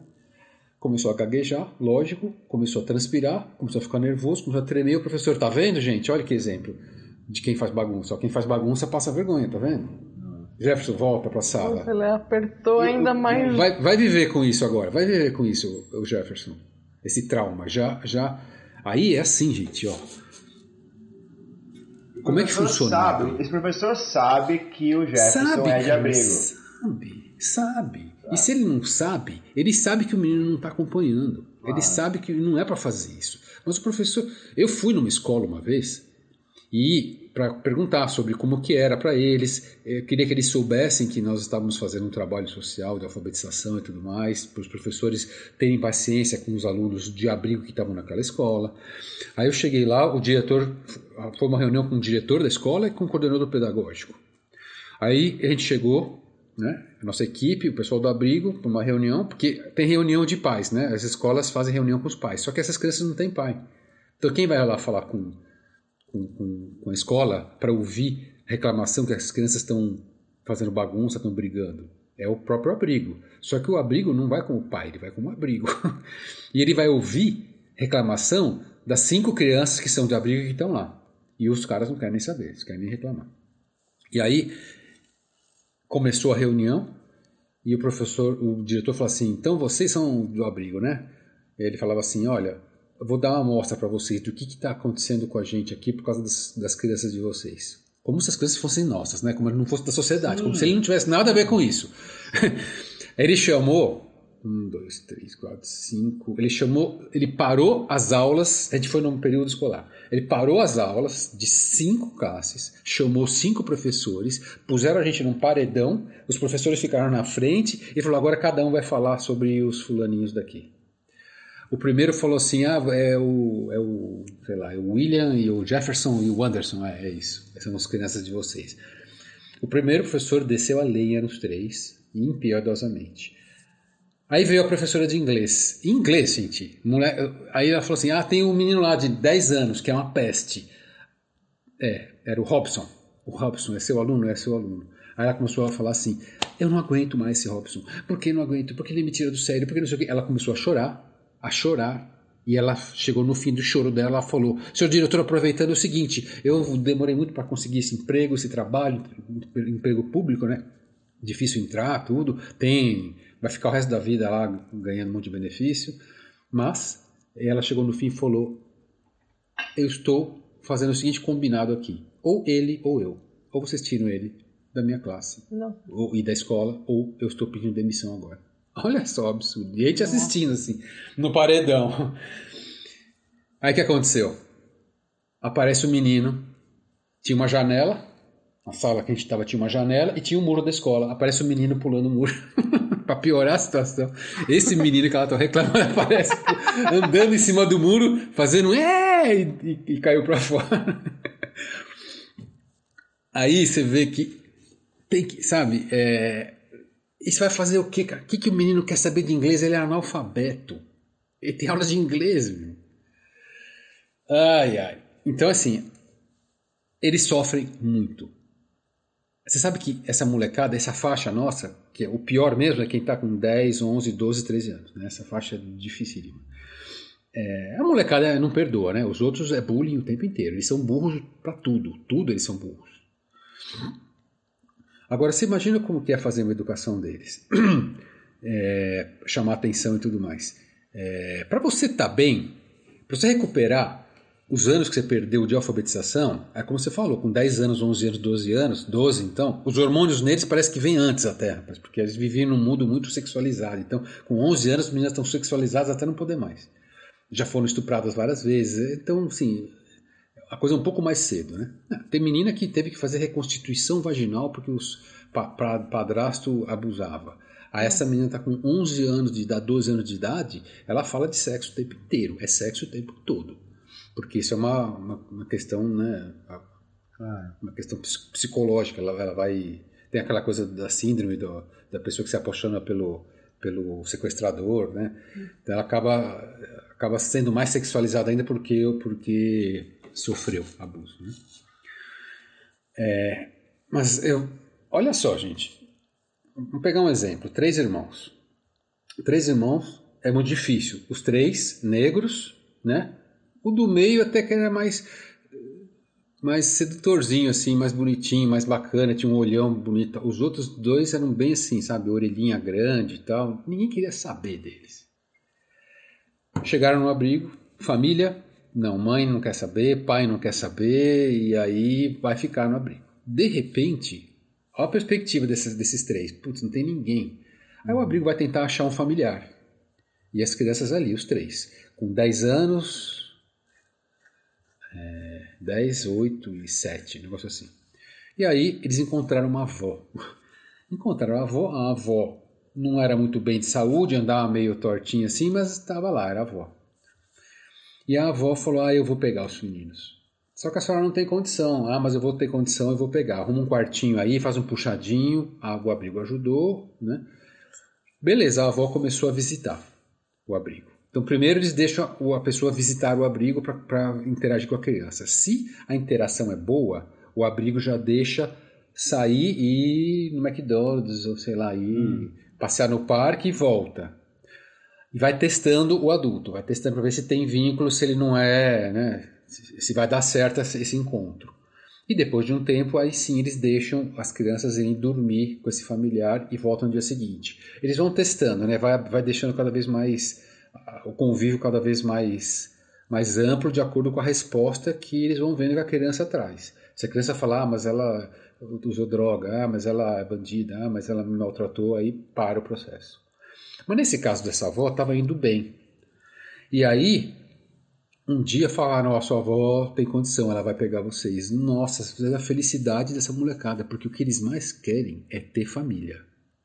Eu acompanhei uma criança uma vez que foi visitar a mãe numa comunidade e ela morava num barraco que passava o esgoto aberto de baixo. Era, assim, era um cômodo só, o esgoto passava aberto, o chão era de madeira, mas estava aberto, então você via o esgoto passar. Era nojento, podre, uma coisa só. E aí a criança falava assim: Eu quero ficar aqui com a minha mãe. Não, mas vamos para o abrigo, porque o abrigo você vai ter cinco refeições, vai ter casa, comida, tudo bonitinho, um monte de coisa legal, vai sai com um monte de voluntário e tal. Eles não, quero ficar com a minha mãe. Eles querem a mãe mesmo. Então esses três aí, quando esses três quando ficaram sabendo da avó, você imagina a alegria deles. Eles estavam aqui, ó. Eles estavam na montanha russa, eles estavam aqui no chão, sem perspectiva nenhuma. De uma hora para outra vem a notícia, sua avó vai conseguir pegar vocês. Então não é que faz devagar, é que faz assim, tu, o ânimo dele vai lá para cima. Uhum. Maravilha. Aí se mantém lá em cima e a avó estava frequentando numa boa casa, estava tranquilo e tal. Depois de uns dois, três meses, estavam preparando a Ele já estava indo morar, eles já estavam passando o fim de semana com a avó e voltavam para estudar. Vai fim de semana com a avó, volta para estudar, vai fim de semana com a avó, volta para estudar. Já estão conhecendo a comunidade, já tem os amiguinhos, tal, não sei o quê. Aí estava marcado em outubro para a avó, para avó buscar de vez. Não, ela ia buscar de vez no Natal. Aí chegou em outubro, a avó estava indo buscá-los, chegou uma outra pessoa da família, ou amiga da avó. Chegou lá e falou: oh, tem uma notícia para dar para vocês. A, a avó, pro abrigo, né? Falaram, falaram pro abrigo. A avó morreu ontem, atropelada, na ponte da freguesia do ó, de uma hora para outra. Estava andando, foi atropelada e morreu. Aí fala para os meninos, né? Aí chega o, pro mais velho, né? Fala, olha, aconteceu isso, sua avó morreu, você não vai mais voltar.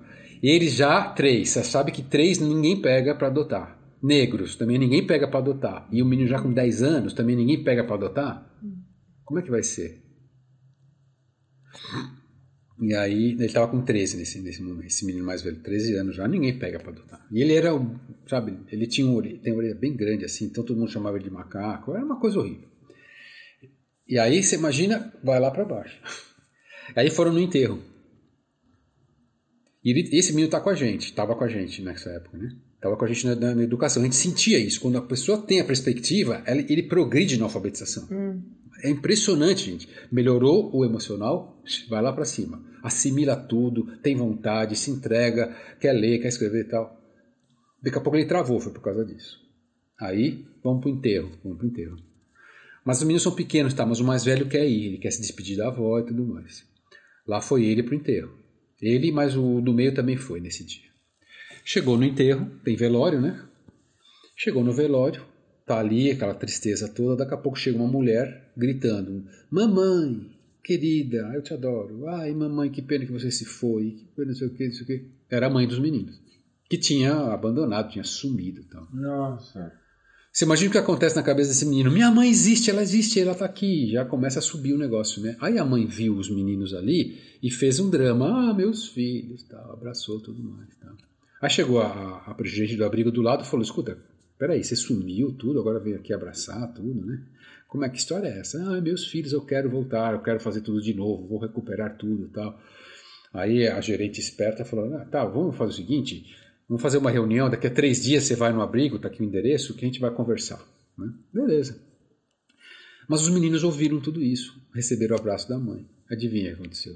O ânimo que já estava aqui, porque a avó, montanha russa, né? Subiu, a avó morreu, acabou a perspectiva de futuro deles. De, uma, de novo, assim, tum, um passe de mágica, vai lá para cima no auge, que agora é a mãe que está lá em cima. E aí a mãe voltou, acabou tudo, ela voltou para casa e tal. Deu os três dias, a mãe não apareceu no abrigo. Aí acharam estranho, né? Ligaram para um familiar, sei lá para quem que. Isso aqui veio uma notícia, dizendo assim: vocês não perceberam o que ela fez, não? Ela fez esse drama todo porque ela queria, ela tinha abandonado também a mãe que morreu, né? Já tinha abandonado a família, tudo, essa mulher. E ela. Existe um seguro que todo mundo paga quando você faz licenciamento de carro, que chama DPVAT, é um seguro obrigatório, que é um seguro que é para o Estado poder te indenizar caso você sofra algum, algum, algum acidente. Então, os, os parentes de quem morre em acidente de trânsito, eles ganham 16 mil reais de DPVAT, é um seguro que todo mundo paga. Não sei se vocês já viram isso. Você vai, você vai licenciar um carro, você tem que pagar o DPVAT. Eu nunca né? um seguro obrigatório. É. Todo mundo paga isso aí. Você paga o licenciamento, custa mil reais, e o seguro custa cem. Todo mundo paga. Então, existe um seguro para familiares de pessoas que morrem no trânsito, que é de 16 mil reais. Na época era 12. E a mulher tinha, essa mulher, a mãe dos meninos, não ia pegar porque ela tinha sumido da comunidade, tinha sumido da vida da, da mãe que morreu. E ela chegou lá fazendo esse drama todo para poder ter condição de pleitear, dividir com a irmã, tinha uma irmã, e esse dinheiro. Então ela foi por causa do DPVAT, para ganhar essa grana. E fez esse drama todo aí. E aí, deu três dias depois, os meninos perguntam, tio, minha mãe vai vir? Minha mãe vai vir? E aí, o que, que você vai falar? A verdade. Sua mãe não veio mais. Aí que estava lá em cima, o ânimo, ou a emoção, de uma hora para outra de novo, pum, vai lá pro chão. Né? Então ele já subiu, já desceu, já subiu, já desceu. Dá uns, umas duas semanas, liga a irmã dessa mãe, dizendo assim: Olha, eu vi o que aconteceu, eu acompanhei tudo, eu estou me sentindo mal pela minha irmã, ela era uma débil mental, uma doida mesmo, a gente não sabia que o menino estava no abrigo, mas eu vou assumir. Eu e meu marido, a gente tem condição, a gente vai assumir. Aí ótimo, aí sim, resolveram a questão.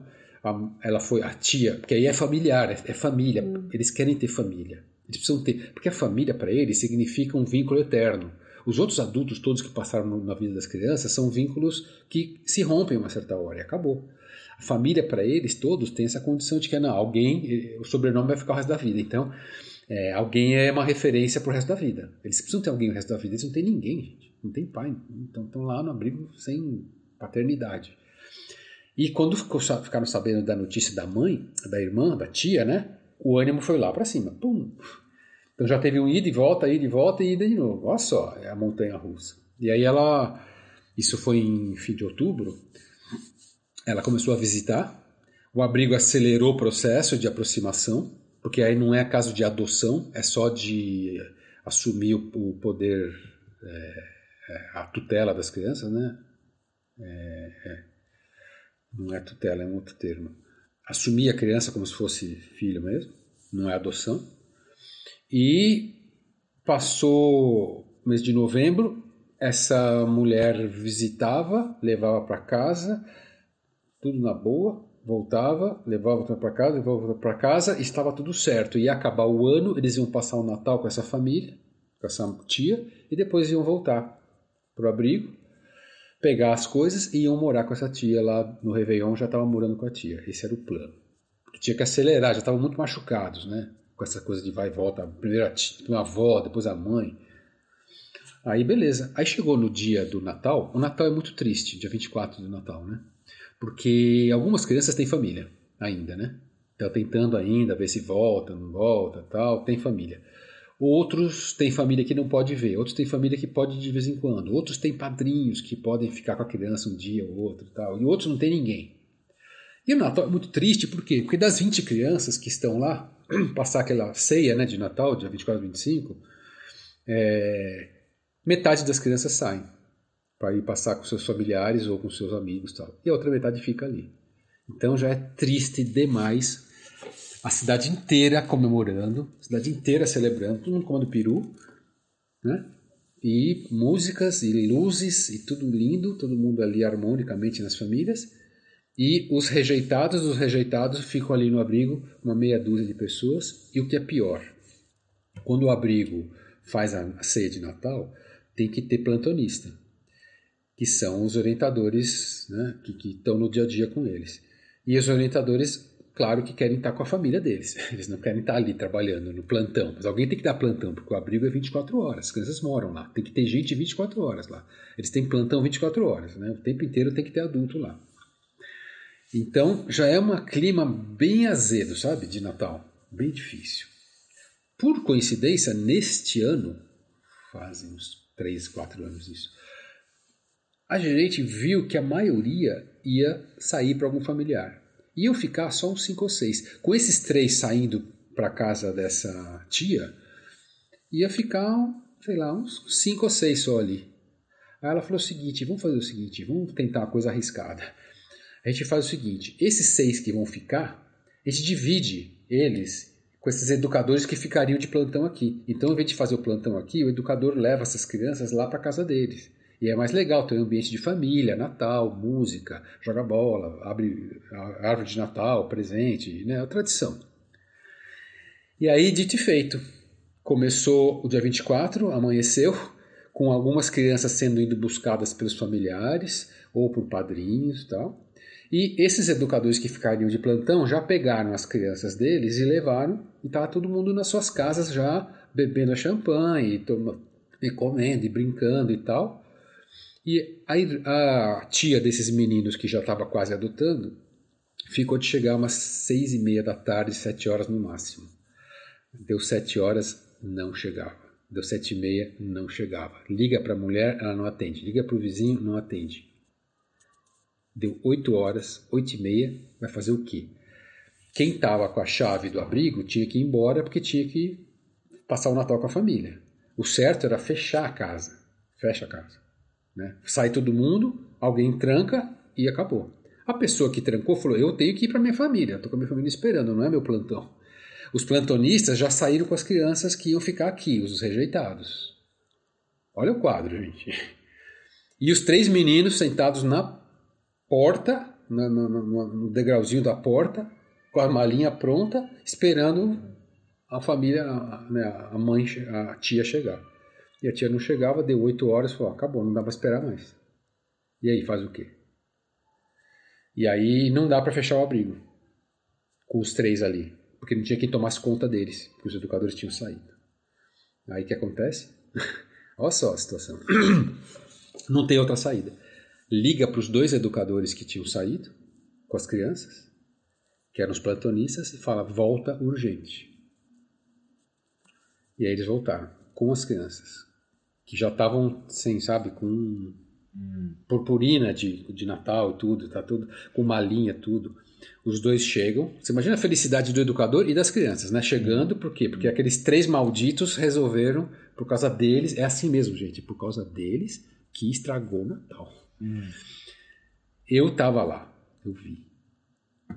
É... As crianças chegavam de carro, do carro dos educadores, arrastando a mala, assim, entravam na casa olhando, fulminando aqueles meninos. Aquele mais velho, que já passou, vai, volta, vai, volta, sabe? O montanha russa, uhum. sobe, desce, sobe, desce, sobe, desce.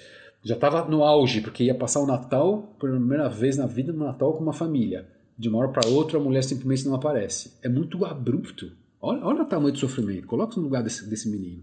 É um traumatismo. De uma hora para outra, gente. De uma hora para outra. Pum, tá na felicidade máxima. Ele vai passar o Natal com uma família, com os irmãos, com a tia e depois ele vai morar com a tia e acabou essa vida maluca. De uma hora para outra, tudo acabou e ele ainda faz todos passarem vergonha. Aí você imagina o trauma desses dois. Bom, a coisa foi tão. Desses, desses três. A coisa foi tão feia, tão feia, que passou o Natal, passou aquele período. Ficaram sabendo desse caso e arrumaram, a vara da defesa da juventude arrumou um milagre, uma coisa que nunca aconteceu antes. Um casal para adotá-los. Aí esse Natal aparece, esse casal apareceu. Mas vocês querem os três? Os três, mas eles são negros, os negros. Mas um tem 10 anos, sim. Esse, esse casal super legal, chegou em fevereiro mais ou menos, eles conheceram os meninos, eles, o abrigo já acelerou tudo, a vara da infância acelerou tudo, eles começaram a, a, frequentar a casa desse casal, classe alta, os meninos já começaram a, a, passar o fim de semana com esses pais, que seriam pais adotivos, né? que iam ser daqui a um tempo, mas na, na época não eram. E assim, já tinha cama com o nome do menino assim escrito, né? Já tinha ah, os brinquedos de cada um. Tem, já então, tinha então tudo. tem, tem, tem final feliz essa história. Nossa senhora. Aí eles marcaram para março para fazer a, a para fazer a, a, adoção oficial mesmo e acabar tudo. Né? Aí chegou em março no dia de adotar. No dia deles irem buscar definitivamente, a mulher chega e fala: a gente pensou melhor, a gente não quer mais. E aí, bicho. Sério? Não tem mais o que falar. É. Essa história continua, mas eu paro aqui.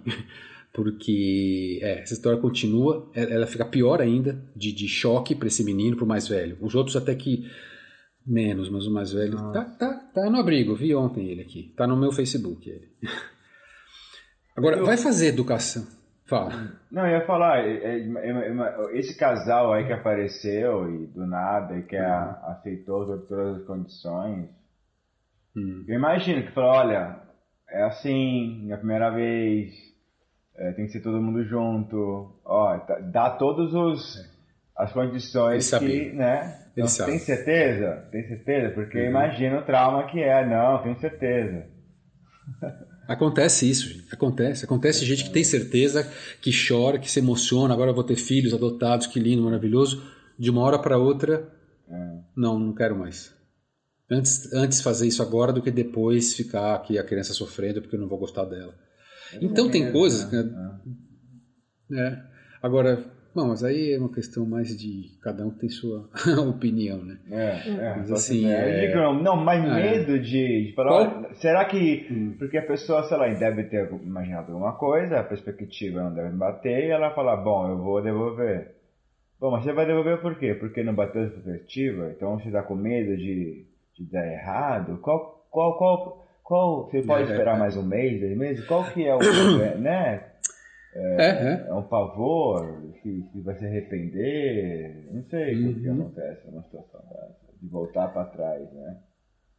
É. Mas, eu, Mas é que a questão toda é que não é um produto que você compra, depois você pode se arrepender e gastou e tudo mais, e devolve e não usa mais. Não é isso, gente. É, é um ser vivo. É, você vai ter que ter um processo com ele. Não é um produto, é um processo. É. Se você não gostou, se, se você adotou e a criança começou a dar problema, é um processo. Você vai, você vai tentar assumir. levar para uma. Você vai tentar levar para uma solução melhor. Ah, mas ele não respondeu, então tenta de outro jeito. Ah, mas ele agora está usando droga, então tenta de outro jeito. Não tem essa de devolver. Agora, que não é um produto finalizado. O ser humano ele está crescendo, ele está evoluindo. Você pode ajudá-lo a evoluir. Né? Mas vocês viram o, o, tamanho da bronca? Você agora vai fazer educação com eles dentro do abrigo. Como que você, porque como que você consegue fazer a criança se concentrar em algo que ele está com defasagem, que ele sofre bullying na escola? Olha só o tamanho do desafio que a gente tem. Defasagem pesada em alfabetização, que é difícil ambiente totalmente contrário a um ambiente educa educativo, porque ir no abrigo à noite, cara, à noite eles estão cansados. Só que se a gente não vai, eles vão ficar analfabetos. Então tem que ir à noite mesmo, não tem jeito. Tem televisão, gente. Assim, tem coisa que parece bom, mas assim, o que, que você precisa para fazer uma boa atividade pedagógica, educativa? Hum. No mínimo, concentração. A criança precisa se concentrar no que ela está fazendo. Só que assim, o abrigo é a casa deles. Então, a gente tá, e a gente trabalha em condições, assim, às vezes subhumanas. Humanas não, mas no sentido de educação, totalmente não adequadas, né? Então, a gente um dia fez o trabalho numa lavanderia, pingando água do, da, da, do, do, do, lençol do varal na nossa atividade, porque era o único espaço que deram pra gente. Mas tudo bem, agora está até um pouco melhor. Mas tem televisão perto. Então, você tá, quando você começa a ficar assim, a conseguir pegar a concentração da criança, tem a televisão, tem briga, que eles brigam o tempo inteiro, porque quebra pau. Hum. Tem, do dia, sabe? No final do dia estão cansados, tem videogame, aí tem barulho. Então, assim, é tudo contrário, mas o que eu mais chamo a atenção é a condição psicológica e emocional. Fazer educação de criança nessa condição, num lugar que não é para ser o certo. Olha, é uma luta. E a gente Está conseguindo porque é com voluntário, porque se é com professor não vai. O professor chega, os professores piraram os, os que foram com a gente lá. Deu dois, duas, três semanas, falaram, mas eles não me obedecem. Eu falei, é, bem-vindo, eles não vão te obedecer. É. Não tem, você não vai dar nota zero para ele. você não vai reprová-lo. Vai reprovar para quê? Ele já foi reprovado. Nós estamos aqui para pegar o fim, né? Hum. Entendeu? É isso que eu perguntar. Um, um lado aí do, do seu trabalho que você está comentando que, que me chama a atenção é justamente esse lado da, da por chamada mentoria, né? Porque imagino uhum. que um menino de 12, 13 anos que nesse teve essa montanha russa e emocional, a referência dele de adulto, homem uhum. e mulher, né? A referência masculina e a referência feminina, não sei como se se estabelece, né? Então uhum. aí entrar aí uma figura é, seria uma sugestão paterna aí é, no caso do professor, do tutor, né? ele uhum. além de, de, ter além de ele ser um educador ele também ele vai ser um modelo vai ser um, Isso. Um, né, uma referência pelo menos masculino ou feminino é. né exatamente então imagino que também tem esse quem está no abrigo é assim, da tua é vida os, os, funcionários dos abrigos é desse jeito é, o que acontece tem duas figuras aí né o, no abrigo tem, existe a figura do orientador socioeducacional. São profissionais que não precisam nem ter formação, sabe? Curso médio já está bom. Eles vão fazer turnos de 12 horas por 36, vão ficar 12 horas direto no abrigo. Eles não vão receber um salário bem baixo, né? não é muito exigido, informação tal. É, é um trabalho difícil, fazer, difícil mesmo. Né? Tem todas as questões de, de disciplina com as crianças. É, é pauleira 20, 20 crianças, ou 15 ou 20, é, é difícil.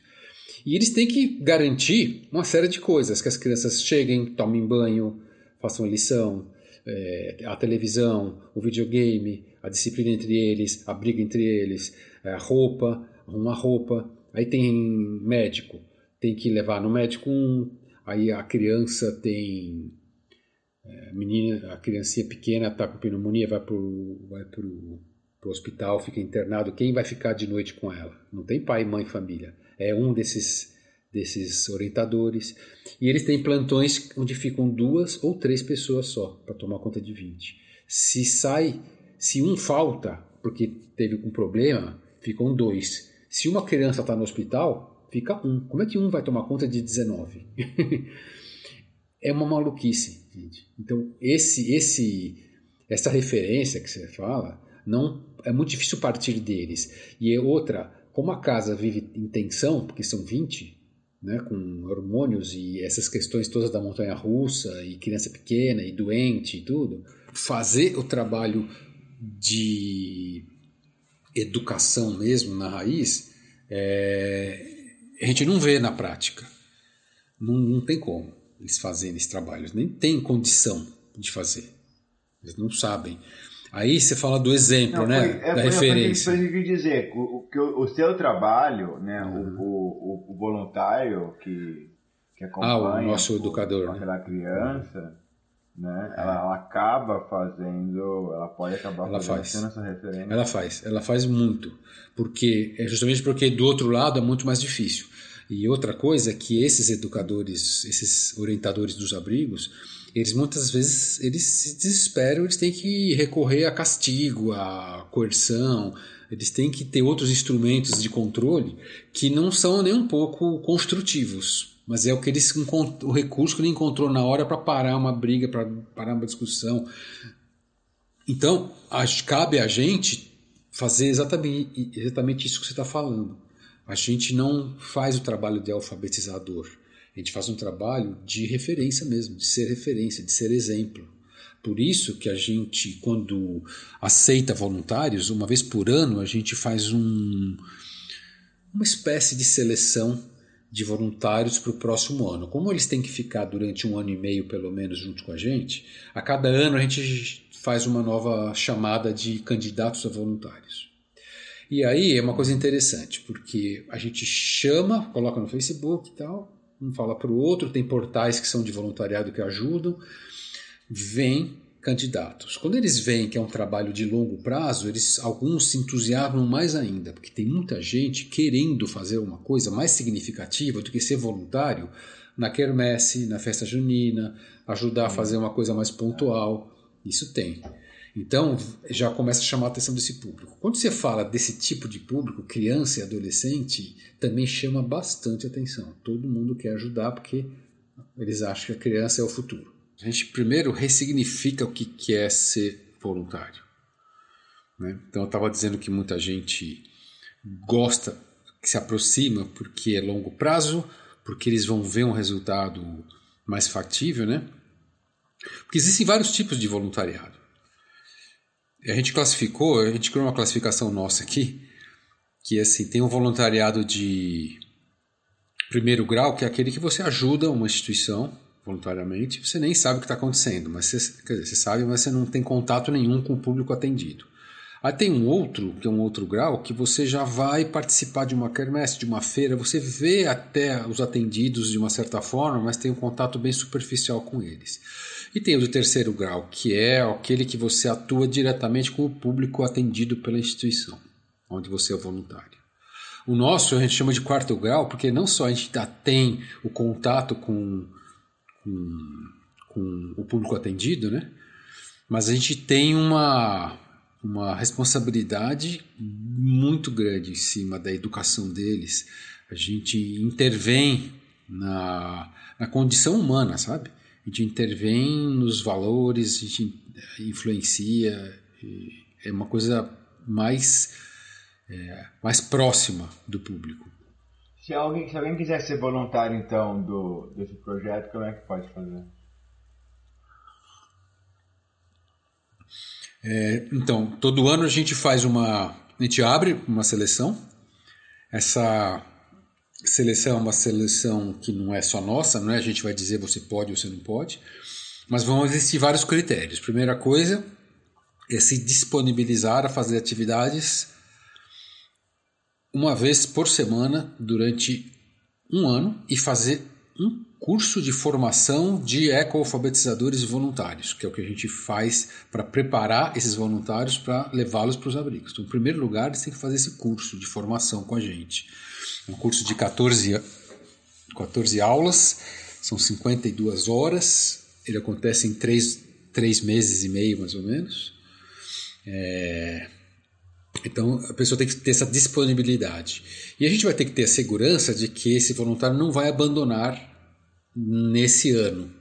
As atividades são semanais, uma vez por semana, de duas horas, são feitas em duplas.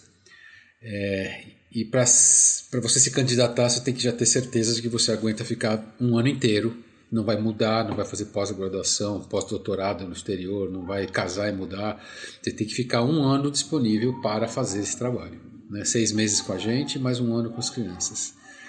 É, então, a primeira coisa é isso: precisa ter essa disponibilidade e entender que o trabalho é difícil. Segundo, tem que se inscrever. Então, manda um e-mail para a gente, tem pelo nosso Facebook então, É, chega bastante gente. Tem uma plataforma chamada Atados, que quando a gente abre inscrição, ela também divulga, e pelo Atados, que é uma plataforma de voluntariado, as pessoas se inscrevem para o começo do, do processo de seleção. Atados? Atados é uma plataforma, é um hub de voluntariado. Né? Se você quer ser voluntário de alguma coisa, não sabe o que, chega lá e você escolhe. Quer fazer com criança, com educação, com advocacy, trabalhar com o meio ambiente, com animais, tem vários tipos de organização lá. Você vai classificando, né? tem um, uns filtros, se é longo prazo, médio prazo, se é pontual, se estado que é, que cidade que é. Aí você pode escolher ali, não é um hub, né? É, é uma plataforma que aproxima. E aí, o voluntário, então, essas pessoas têm que pensar se eles têm essa condição. Caso eles tenham essa condição e mandem um e-mail para a gente, eles vão passar por um processo. Né? A gente tem um processo que virou uma tecnologia social reconhecida pelo Banco do Brasil, pela Fundação Banco do Brasil, como tecnologia social para voluntariado. São sete etapas. Essas etapas vão desde entrevistas pessoais, entrevistas em profundidade, entrevistas mais superficiais, trocas de e-mails, visita no abrigo, tem um processo. Né? Nesse processo, a gente precisa se assegurar de que eu não estou fazendo algo irresponsável, porque de gente visitando abrigo e não conseguindo dar conta, e é bem o que você falou, Caio, é assim, nós somos os grandes exemplos. Por quê? Porque a gente chega lá numa condição de que não tem que cuidar dessa disciplina, então, para a gente é mais fácil estabelecer um vínculo, né, ter uma relação mais amorosa e tal. Então a gente vira muita referência para eles de várias coisas. E com o tempo passando, eles vão vendo que, poxa, deu seis meses, esses caras vêm toda semana. Ah, deu oito meses, vem toda semana. Deu um ano, estão vindo toda semana. Inconscientemente a criança pensa assim, pô, o cara é voluntário, tá vindo aqui toda semana, a gente não quer fazer atividade, xinga, reclama, enche o saco. E mesmo assim eles estão vindo, eles gostam de mim mesmo. Aí eles começam a se abrir. A gente tem um, um cálculo que, na média, demora seis meses para a criança se abrir para a nossa proposta pedagógica. Mais ou menos isso, em média. No primeiro tempo, ela faz o quê? Ela vai testar. Ela vai fazer um inferno na vida do voluntário, do nosso educador, para ter certeza de que ela pode se entregar emocionalmente para essa pessoa. Porque senão ela não vai fazer isso. Está acostumada já. Né? Muitos deles, os mais velhos, já estão acostumados a não se entregar. Sabe? Eles não vão na tua proposta. Ah, vamos fazer uma coisa importante. Não, não quero saber. Ah, isso aí é chato, tio, não sei o que. É, tem criança que até assim, ela se recusa a ir na atividade. Ninguém é obrigado, né? Mas não vai, para testar mesmo. Para testar. Então precisa ter esse, esse, esse longo prazo e eu preciso ter certeza, nós precisamos ter certeza que esse voluntário vai aguentar o tranco. Então a gente criou uma metodologia com sete etapas que a gente vai testando vários aspectos de comportamento, aspectos de resiliência da pessoa, de paciência, de tolerância com as coisas, de boa vontade mesmo. Então a gente simula várias situações nesse período. Dá uns três, quatro meses de período de, de conversas, né? de esse processo que a gente chama. No final, se a pessoa passar pelos processos, o último é fazer o curso. E no curso ela não vai poder atrasar, não vai poder faltar e vai ter que fazer as 14 aulas com a gente, presenciais. Talvez a gente agora vai fazer meio online, meio presencial, mas tem uma parte presencial. Ela tem que ir e tem que ter uma boa assimilação desses princípios de educação que a gente acredita, que são baseados em afetividade, em, em no meio ambiente, na, na, na ecopedagogia, estão baseados em outros, sabe, em princípios como respeito, a colaboração, não competição. Tem uma série de princípios que a gente adota que a pessoa precisa estar em sintonia. Se não tiver em sintonia, não adianta, né? competição e colaboração, ótimo. Eu acho que tudo é válido nesse mundo. Mas se, se a gente não ensina colaboração para eles, quem vai ensinar? Se a gente não ensina colaboração, tudo vai ser competição.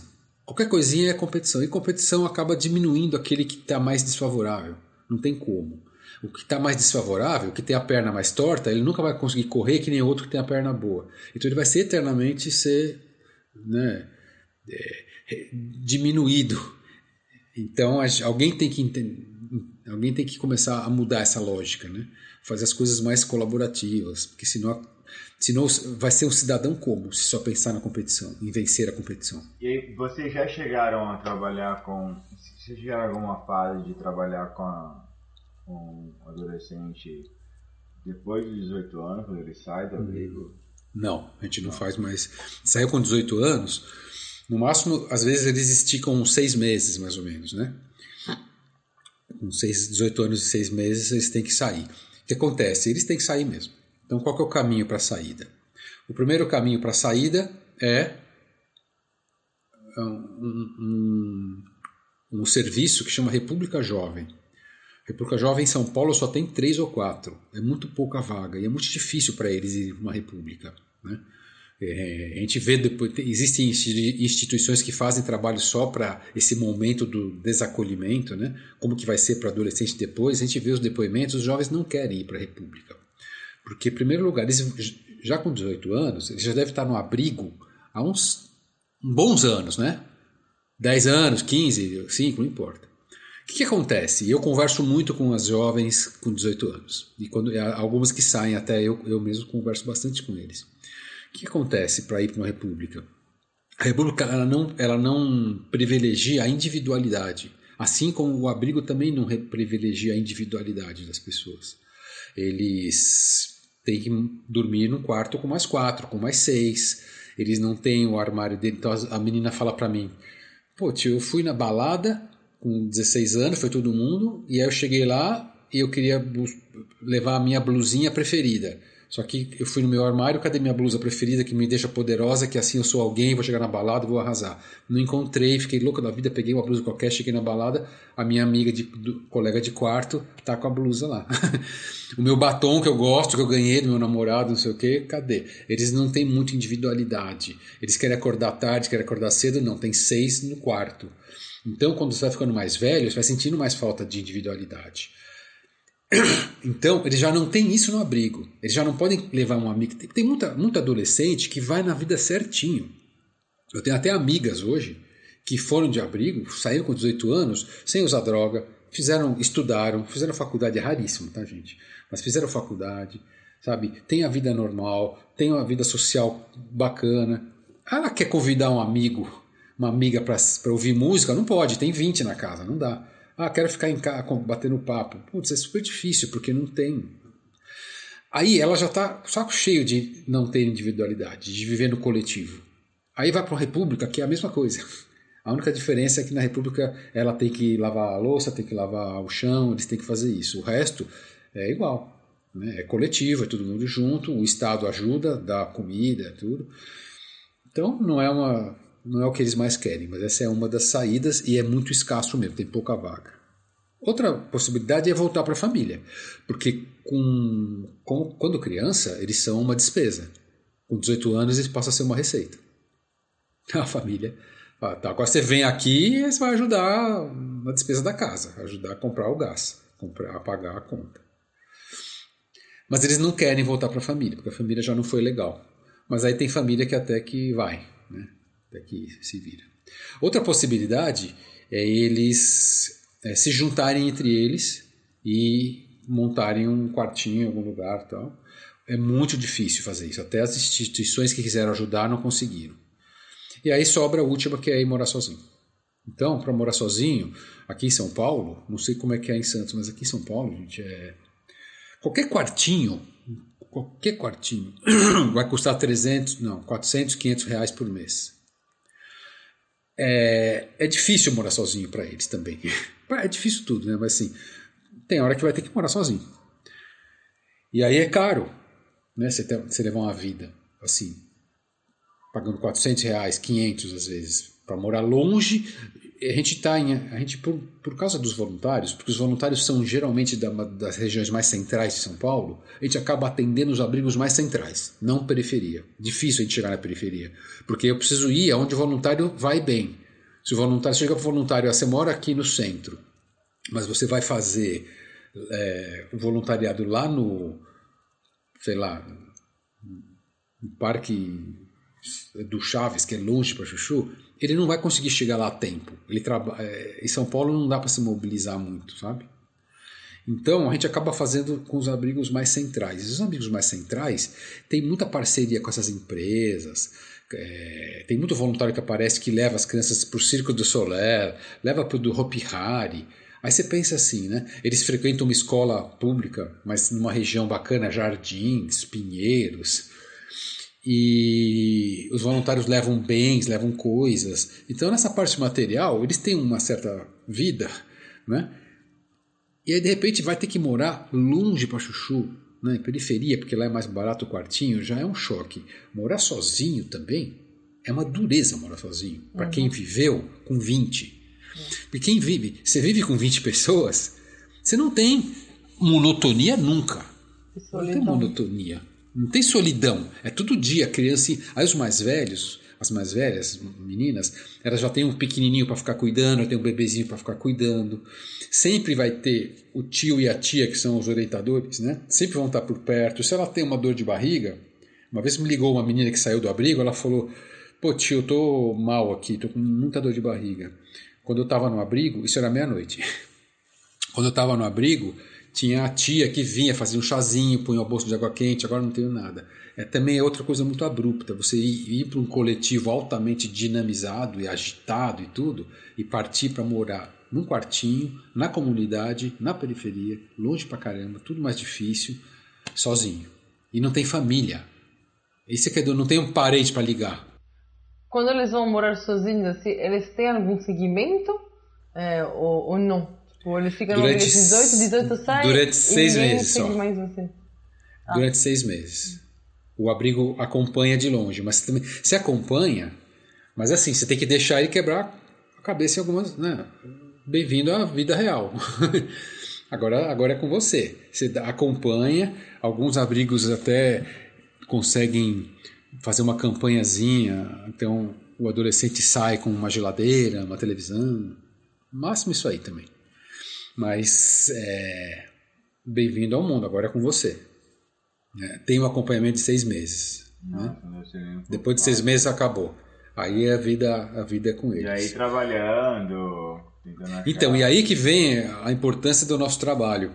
Porque você imagina se esse jovem está com 16 anos, 15, 16, 17, ele não consegue nem ser jovem aprendiz, que é aquele programa que faz a inclusão né, no começo, na, na, partir dos 14, 15 anos. É, se ele não sabe ler e escrever, como é que vai ser? Que emprego que ele vai arrumar sem se ler e escrever? Vai arrumar o quê?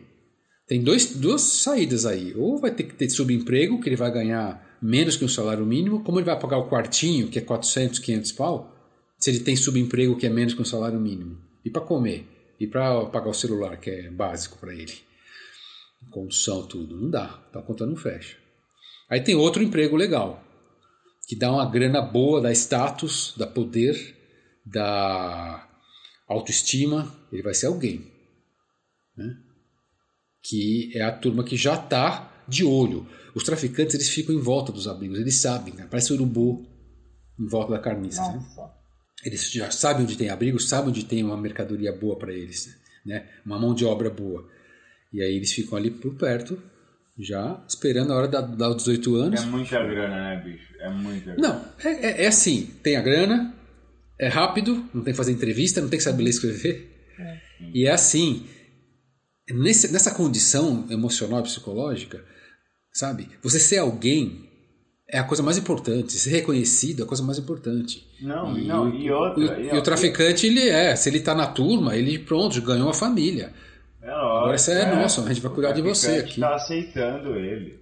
Porque Opa. ele nunca teve, na vida inteira. Uhum. Então ele falando, irmão, vem pra cá, te dou o que você quiser. Né? É. Sei lá.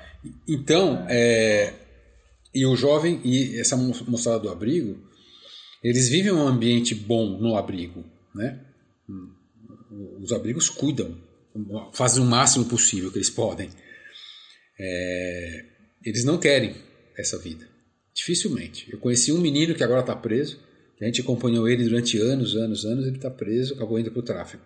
Mas é porque ele já não ia mesmo, sabe? Não tinha jeito. O abrigo tentou de tudo, de tudo, de tudo e saiu com 18 anos, saiu até menos, antes. Ele, ele, ele saiu do abrigo antes, né? E acabou caindo no tráfico.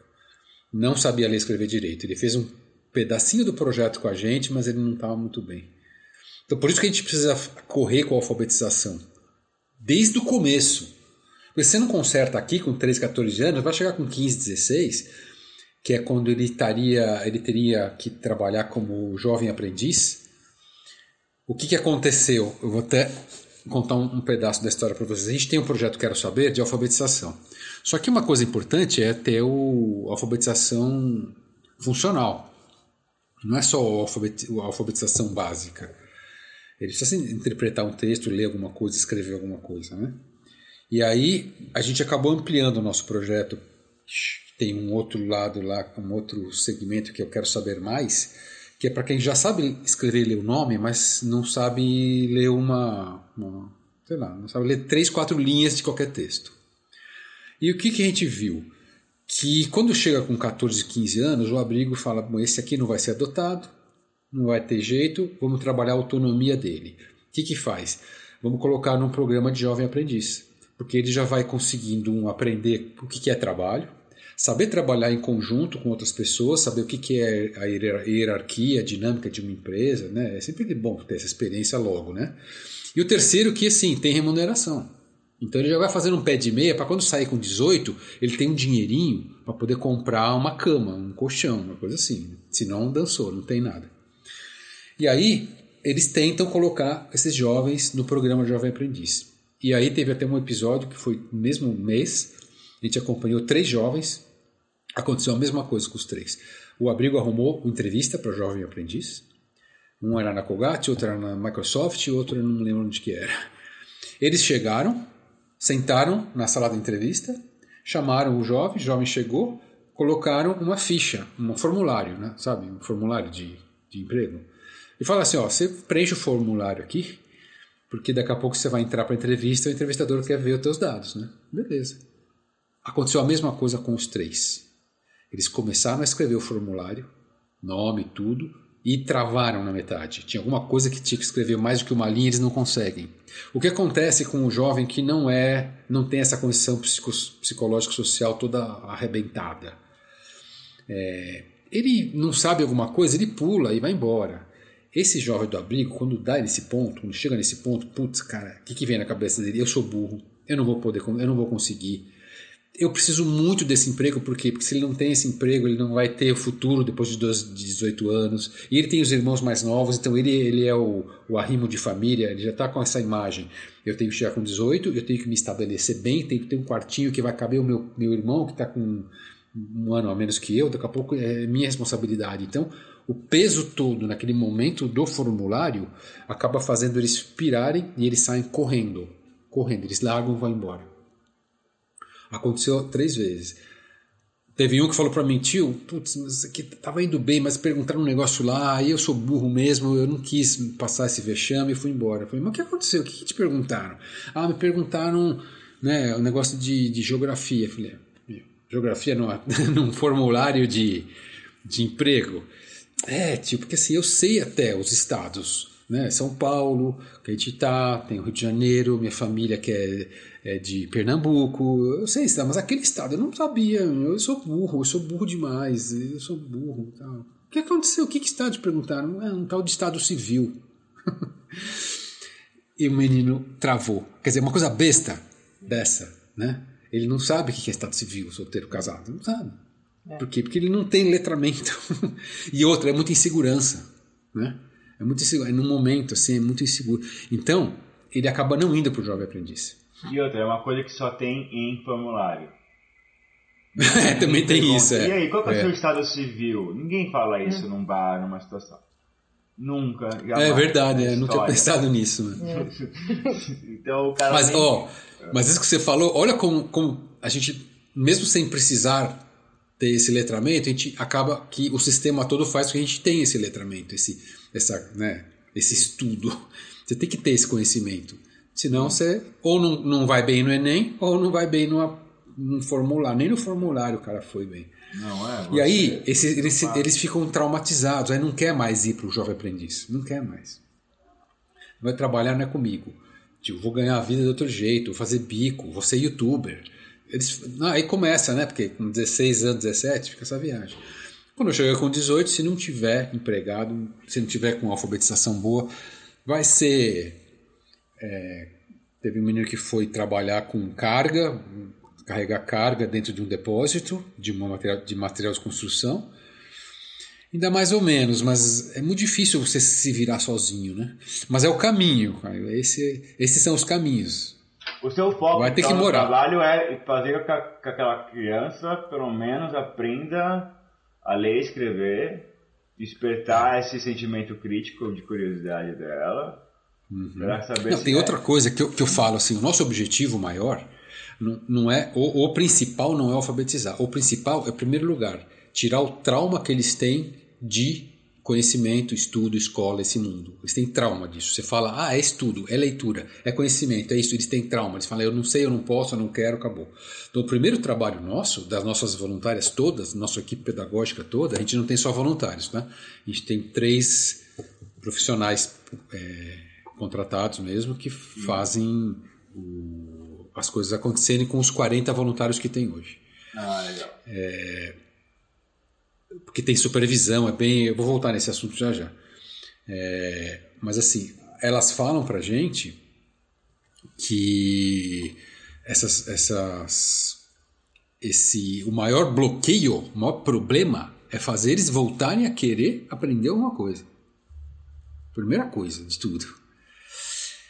É, então, primeiro, tirar o bloqueio. Segundo objetivo é entender, é fazer com que eles entendam que eles sim podem querer coisas. Eles acham que eles não podem querer nada. É hum. triste.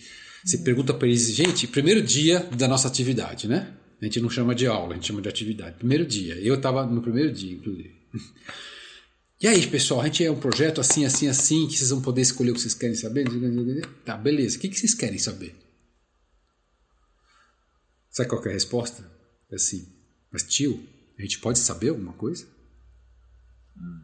Porque eles são só mandados, eles só respondem às ordens, sabe? Vai fazer isso, vai fazer a lição, vai lavar a louça, vai fazer não sei o quê, vai não sei o quê, vai para a escola, se comporte, faça isso, não faça aquilo. Nunca ninguém falou assim: escuta, você quer alguma coisa na vida? ninguém pergunta. Então eles começam a se condicionar, achar que eles não têm direito de querer nada. É. E aí o terceiro item é o querer saber. aí o terceiro problema, terceira coisa que a gente faz é assim, sim, você pode querer e pode querer saber. Saber o quê? Muitos deles, é triste, gente. Muitos deles não sabem. Você fala assim, tá bom, agora você entendeu que você pode querer? Posso, entendi, tio. Quer saber o quê? Nada, não sai.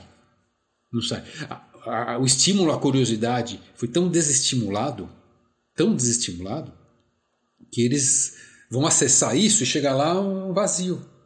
Mas peraí, querer saber o quê? Saber o quê? Para que, que eu tenho que saber coisas? Nem, não chegaram nesse. Não, não, nem, esse ponto foi difícil chegar. Mas tem outros que não, que outros que quando você fala assim, você quer saber o quê? Na hora vem um monte de coisa legal.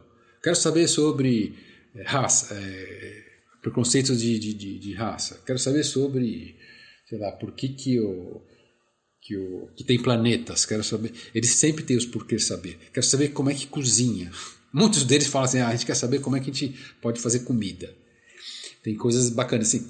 E a gente aproveita qualquer coisa. Você quer saber qualquer coisa? Eu quero saber por que que, sei lá, por que que é, a, a parede da, da, da, casa é branca? Ótimo, já é um, um ponto para você, né, um fio da meada. Já é um ponto para você levar materiais e dali ele vai saindo para outros, saindo para outros. A gente tem uns cases muito bacanas de criança que quis saber uma coisa pequenininha. Quando ela quis saber, a gente levou, ela falou: Nossa, que legal, olha, eu, também posso saber sobre essa outra que está relacionada com essa. Aí veio para cá, veio para outra, outra, outra. Tem uma história de uma menina, não é nossa, mas é uma história legal. Uma menina que falaram: O que, que você quer saber? Ela falou: ah, Eu quero saber nada. Como é que é a tua vida? Ah, eu tenho minha casa, tal, tenho meus gatinhos que eu amo. Ah, peraí, você ama os gatinhos? Ah, esse é um bom assunto, quero saber sobre gatos abandonados. Beleza. Aí ela começou a fazer um trabalho sobre gatos abandonados. Quando ela foi fazer esse trabalho sobre gatinhos abandonados, ela descobriu maltratos de animais, outro tema. Aí ela foi fazer um outro trabalho sobre maus tratos de animais. Quando ela foi fazer o trabalho de maus tratos de animais, ela descobriu que existia uma cadela chamada Laika, que foi uma cadela que foi embarcada numa, num, num foguete russo. Foi a primeira cadela que a, mas era um, era um suicídio, suicídio não, era um assassinato, porque a cadela foi para morrer. É, né? Essa história é tristíssima, e aí, é, essa história é triste. Então ela viu a literatura sobre essa história e ela começou a se interessar. Aí ela falou assim: não, agora eu quero saber, sabe o quê? Sobre a viagem, a corrida espacial. Aí ela foi entender sobre os foguetes, sobre a corrida espacial. E depois de entender sobre isso, ela foi querer saber sobre a cortina de ferro, sobre a guerra Estados hum, Unidos e. Uma e cadeia. então ela saiu do gatinho. Quando você dá, quando você dá corda, quando você dá espaço, você deixa a pessoa, né, criatividade, tudo. Beleza, vou querer saber aqui, pequenininho, mas uma coisa vai ligando a outra, ela vai ampliando o mundo. Você não precisou dar a lição de ah, vamos estudar a cortina de ferro, vamos estudar, a, sabe, a, o marxismo, você só, o comunismo. Você só, mostrou ali que, que, aquela curiosidade, né? Falar, então tá, então olha só. É. E outra, e ela leva para onde ela tem curiosidade, e quando ela tem curiosidade, ela aprende. Quando ela não tem curiosidade, ela é obrigada a saber alguma coisa para decorar porque vai cair na prova. Isso não é, não garante a apreensão né, de conhecimento. Então, as crianças lá, é, elas estão muito para baixo de tudo isso. Elas não sabem nem que podem querer coisas. Ela nem sabe que o conhecimento pode ajudá-la. Então, o nosso trabalho é levar essa. Por isso que eu falo que a gente não faz alfabetização só. A alfabetização é uma coisa que está lá na frente, que é um subproduto, né? Mas, no fundo, no é um fundo, trabalho, tá... é um trabalho de, de. Você falando assim, me, me remete a como se fosse um trabalho. Não é uma uma reforma, não é um tipo de trabalho de criação, é um trabalho de que me lembra, que me remete à restauração, né? Que existe um, Isso. um, um tempo necessário, existe um tempo e uhum. existe um cuidado e esse cuidado depende de cada peça que você está restaurando ali, né? Ele tem um, um tem um é. certo uhum. você pode quebrar aquilo se você tomar cuidado. É isso aí, boa, boa figura, vou usar essa figura de linguagem. É, é bem uma, um, um, cuidado, é bem uma. É, é, super delicado, cara. Exige muito amor, sabe? Você tem que fazer com muita cautela. E você tem que escolher a ferramenta certa, né? Porque senão, se pegar um pincel muito forte, você pode. Você, você pode quebrar. É. é. Você pode Uau. ferir. Por isso que a gente toma cuidado com os voluntários, porque é a ferramenta errada, como você falou. Pegou um pincel errado, já era. Por isso tem esse processo grande, né? depois tem o curso grande também, quatro meses, tá? e depois disso, aí que, aí que começa mesmo. Toda vez, toda semana, daí a gente, a gente leva para um abrigo, a gente forma duplas, essas duplas elas vão ter que se entender durante um ano, um ano e meio. O pessoal fala assim: ah, mas se eu cair com uma dupla que eu não vou me dar bem? A gente fala assim: se você quer mudar o mundo, você quer mudar essa situação dessas crianças, você vai ter que se virar pelo menos para poder se dar bem com um adulto que está aqui com você querendo fazer um trabalho voluntário, né? Pelo amor de Deus. Tem um, vamos deixar nossas vaidades e nossos problemas de lado em nome das crianças. Mas aí, esse vai ser aprendizado para ele, né? É, no fundo, no fundo, né, a, o impacto social e o impacto o impacto social é o termo que os financiadores gostam de ouvir. Né? É o impacto social do seu projeto.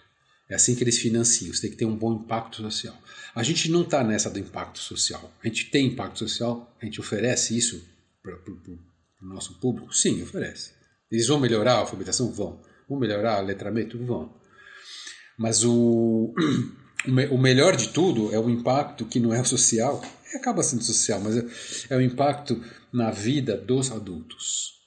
Porque esses voluntários todos, todos saem do curso e depois do trabalho dizendo que de fato as suas vidas foram transformadas porque é esse adulto que faz com que a criança tenha que viver nesse mundo todo sistemático, nesse mundo todo cheio de regras, nesse mundo todo condicionado. É a gente, é o adulto que está fazendo isso. A pessoa fala, ah, mas a criança é o futuro. Falo, não, gente, o futuro não existe. O que existe é o presente, é o agora. E agora é o adulto que tem que começar a mudar as coisas. Né? Não tem muito isso de vamos investir nas crianças. Não, se a gente for deixar o mundo desse jeito para eles, não vai adiantar muita coisa, não. Então, os adultos precisam mudar a sua forma de pensar, pelo menos a educação. Quando você fala de educação, a gente fala de educação, a gente está falando de valores essenciais das pessoas. Né? Tem gente que chega para gente e fala: Meu Deus, depois da segunda, terceira aula do nosso curso, eles falam assim: ah, Gente, o que, que eu fiz com os meus filhos? Olha como eu tratei eles, olha como eu fiz tudo errado é lindo de ver. Eu acho maravilhoso. Me emociona quando eu vejo alguém falando isso. E é muita gente que fala. Ontem mesmo mandaram duas voluntárias mandaram depoimento para a gente assim de chorar, dizendo que transforma mesmo o curso em si. Esse adulto olhando para a educação e olhando para porque educação é, é uma coisa é, para nós educação é relação, né? Educação é, é, tem, tem, tem, tudo a ver com, a, com como você se relaciona com as pessoas e com o mundo e com você mesmo. Quando você começa a se relacionar de uma forma mais saudável, menos agressiva, menos competitiva, entendendo o outro, ouvindo o outro, sabe? É, com menos segundas e terceiras intenções, mas com uma intenção sempre quando você se, né, se, se comunica com alguém. É, sabe esse mundo novo, diferente que a gente está querendo construir? A nossa educação leva muito para isso, para princípios, né, como respeito, é, tem as questões todas do de que a gente acha que nós somos todos interligados e que tudo é uma coisa só, tá tudo ligado, o que você faz afeta o outro, o outro afeta o outro, outro afeta o outro. É, é todo esse pacote de coisas, quando você ensina, ensina não, é quando você leva isso para os adultos, nossos voluntários, muita gente se surpreende e fala: Nossa, era tudo que eu queria ouvir na vida. Agora eu entendi que a vida pode ser melhor, que eu vou ser mais feliz, que eu vou tratar meus filhos diferente. E nem só o filho, né? Você fala de educação, uma vez eu dei uma palestra e eu falei assim, num banco, eu falei assim, quem é educador aqui? Aí só dois, três levantaram a mão. Aí eu falei, mas quem tem estagiário? Aí quase todo mundo, era tudo executivo, né? Todos tinham estagiário. Eu falei, Pô, mas você não tem que ser um educador do seu estagiário? Você não tem que ser educador do seu funcionário? Você tem que se relacionar numa, numa troca. Você apresenta alguns conhecimentos e também ouve os conhecimentos dele juntos. Você, isso é educação. Então você tem que ser o educador. As pessoas esquecem tem... disso, né? É, elas, elas põem o rótulo de educador é para o professor, para professora e. E não é nem isso, né? E, e o, o, estagiário, ele não está lá para aprender as ferramentas do Excel ah, é. ou sei uhum. lá o que que você trabalha. O estagiário está uhum. lá para aprender a trabalhar. Ele não é. sabe trabalhar. Ele não uhum. sabe falar bom dia pro chefe e, uhum. e, não uhum. chegar atrasado e entregar é. a tarefa. Ele não sabe, ele não sabe. Ninguém uhum. ensinou isso pra ele. Ninguém ensinou, é. é. Ele, ele tá num campo de trabalho onde existe um, um, uma ordem que se tem que entregar um produto e ele não sabe onde ele tá. É. Ele, literalmente, uhum. ele tem que aprender a trabalhar. Então, assim, é, você que é um profissional de 10, 15, 20 anos de carreira, você tem um moleque de 20 anos do teu lado que não sabe nem escrever um e-mail meu, ó, sabe, eu acho que isso, é, isso realmente eu, eu vejo um, uma falta de, de, de espaço para você deixar, pra, explicar, para ser um pouco educador nesse sentido. Ser muito educador, muito educador. Porque esse é, é, esse é o olhar de alguém que é chefe para esse, esse, esse estagiário. Ele pode ser esse que está falando, de que ele vai ter que fazer o Excel. Ah, se vira. E o outro é que assim, tá, como que eu faço ele sair do ponto A para o ponto B, né, sem ser uma pessoa que ordena, mas que estimula ele, como é interessante ele passar pelas experiências para você sair daqui com esse conhecimento assimilado. Essa vida social dentro de uma empresa é um aprendizado. né, que está falando das relações com um com o outro, entender uma hierarquia e tal. Isso é um aprendizado. Agora, com o princípio de ser um educador que faz com que a pessoa faça o caminho e ela aprenda com você apoiando, é um. O outro é você mandando e tendo essa relação. Você é estagiário tem que cumprir a tarefa. Acabou.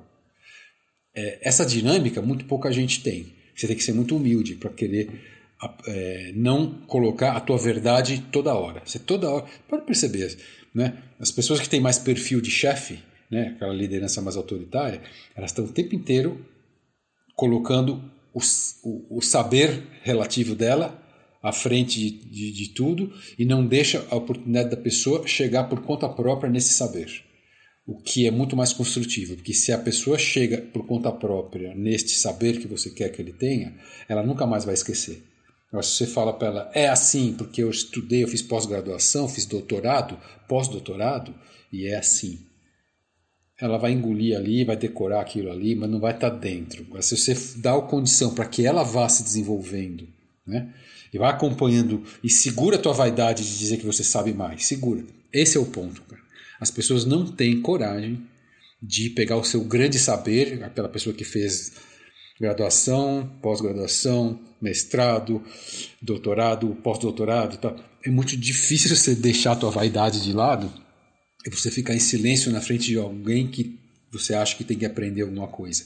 A, a, a tentação de você sair vomitando todas as suas teorias e tu, teu monte de estudo é muito grande. É, eu estou para ver educadores que conseguem, consigam educar com mais silêncio, menos palavras e mais observação, e mais, com, mais condição. A gente tenta passar isso no nosso curso para os voluntários. Né? Uau, é, esse, esse é o caminho. Nossa, Legal. Deixa, deixa, é, Mas aí que tá. Essa transformação aí fora, primeiro tem que acontecer dentro de você. É. Primeiro você dentro de você tem que falar assim, tá, deixa eu me segurar, né? E deixa que eu, né? É. Deixa eu só, só, só, preparar o terreno e é. eles não vão saber que eu sou, sabe, o cara, o perigosão, o bom, sabe, o, o expert. É, não, não vão saber, não vou falar nada. Mas eu vou estar sempre respondendo uma coisa ou outra que provoca um pensamento, uma, uma quebra de hipótese, né? Para que aquela criança aprenda a pensar. O nosso princípio é fazer a criança pensar. É muito difícil quem vai alfabetizar. Você quer chegar e falar assim, não, então vamos lá, vamos lá. É, C com A, K, C com S, é. Ah, que legal. É, a alfabetização geralmente é assim, né? na base da decoreba é, não faz a criança pensar. Ela tem que pensar. Boa. É. Eu, eu, eu, acho que essa é uma boa deixa pra gente. Já, a gente já avançou aqui tá bastante bom. tempo. Eu não, tá. quero, eu não quero mais avançar, pegar mais. Se quiser falar mais de educa educação em si, a gente faz outro dia, só de educação. A gente já falou quase três horas sobre educação, já sobre essa educação, que eu acho que faz falta. Acho que o, o trabalho que você comentou é. faz, faz, faz muita diferença no, na, nessas crianças aí. Parabéns por esse trabalho. Fala o nome de novo da, da organização para quem estiver interessado. Tá. Instituto Uno. Instituto Uno. É, tem o site que é o .org.br e Facebook e Instagram é Instituto Uno. É. A gente é, nós nos denominamos Instituto Uno porque a gente acha que é, ao transformar o uno, é que você transforma o todo. Você não transforma o todo se você não transformar o uno, a unidade. A, a unidade estando harmônica, você leva a harmonia para pro, os outros. Não adianta querer mexer no sistema se você internamente não, não tiver bem resolvido. A gente acha que está tudo. E nós achamos que tudo. Isso é não vou você mesmo. E nós achamos que está tudo ligado, nós somos todos uma coisa só. Eu acho, a gente acha que nós viemos do Uno e para o Uno voltaremos um dia. Uau. Então, é, nós. Eu acho uma, eu acho a gente.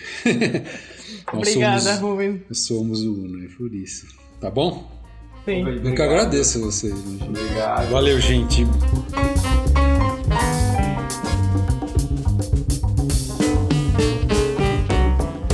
Acabaram de ouvir o Rubens Carvalho. Obrigada por nos ouvirem. Para mais informações sobre esse projeto, entrem no site institutouno.org.br. Podem seguir esses projetos também no Facebook e no Instagram. Se estão procurando projetos de alto impacto social de longa duração, pode entrar no site e se cadastrar como voluntário. Muito obrigada por nos ouvirem e até o próximo episódio.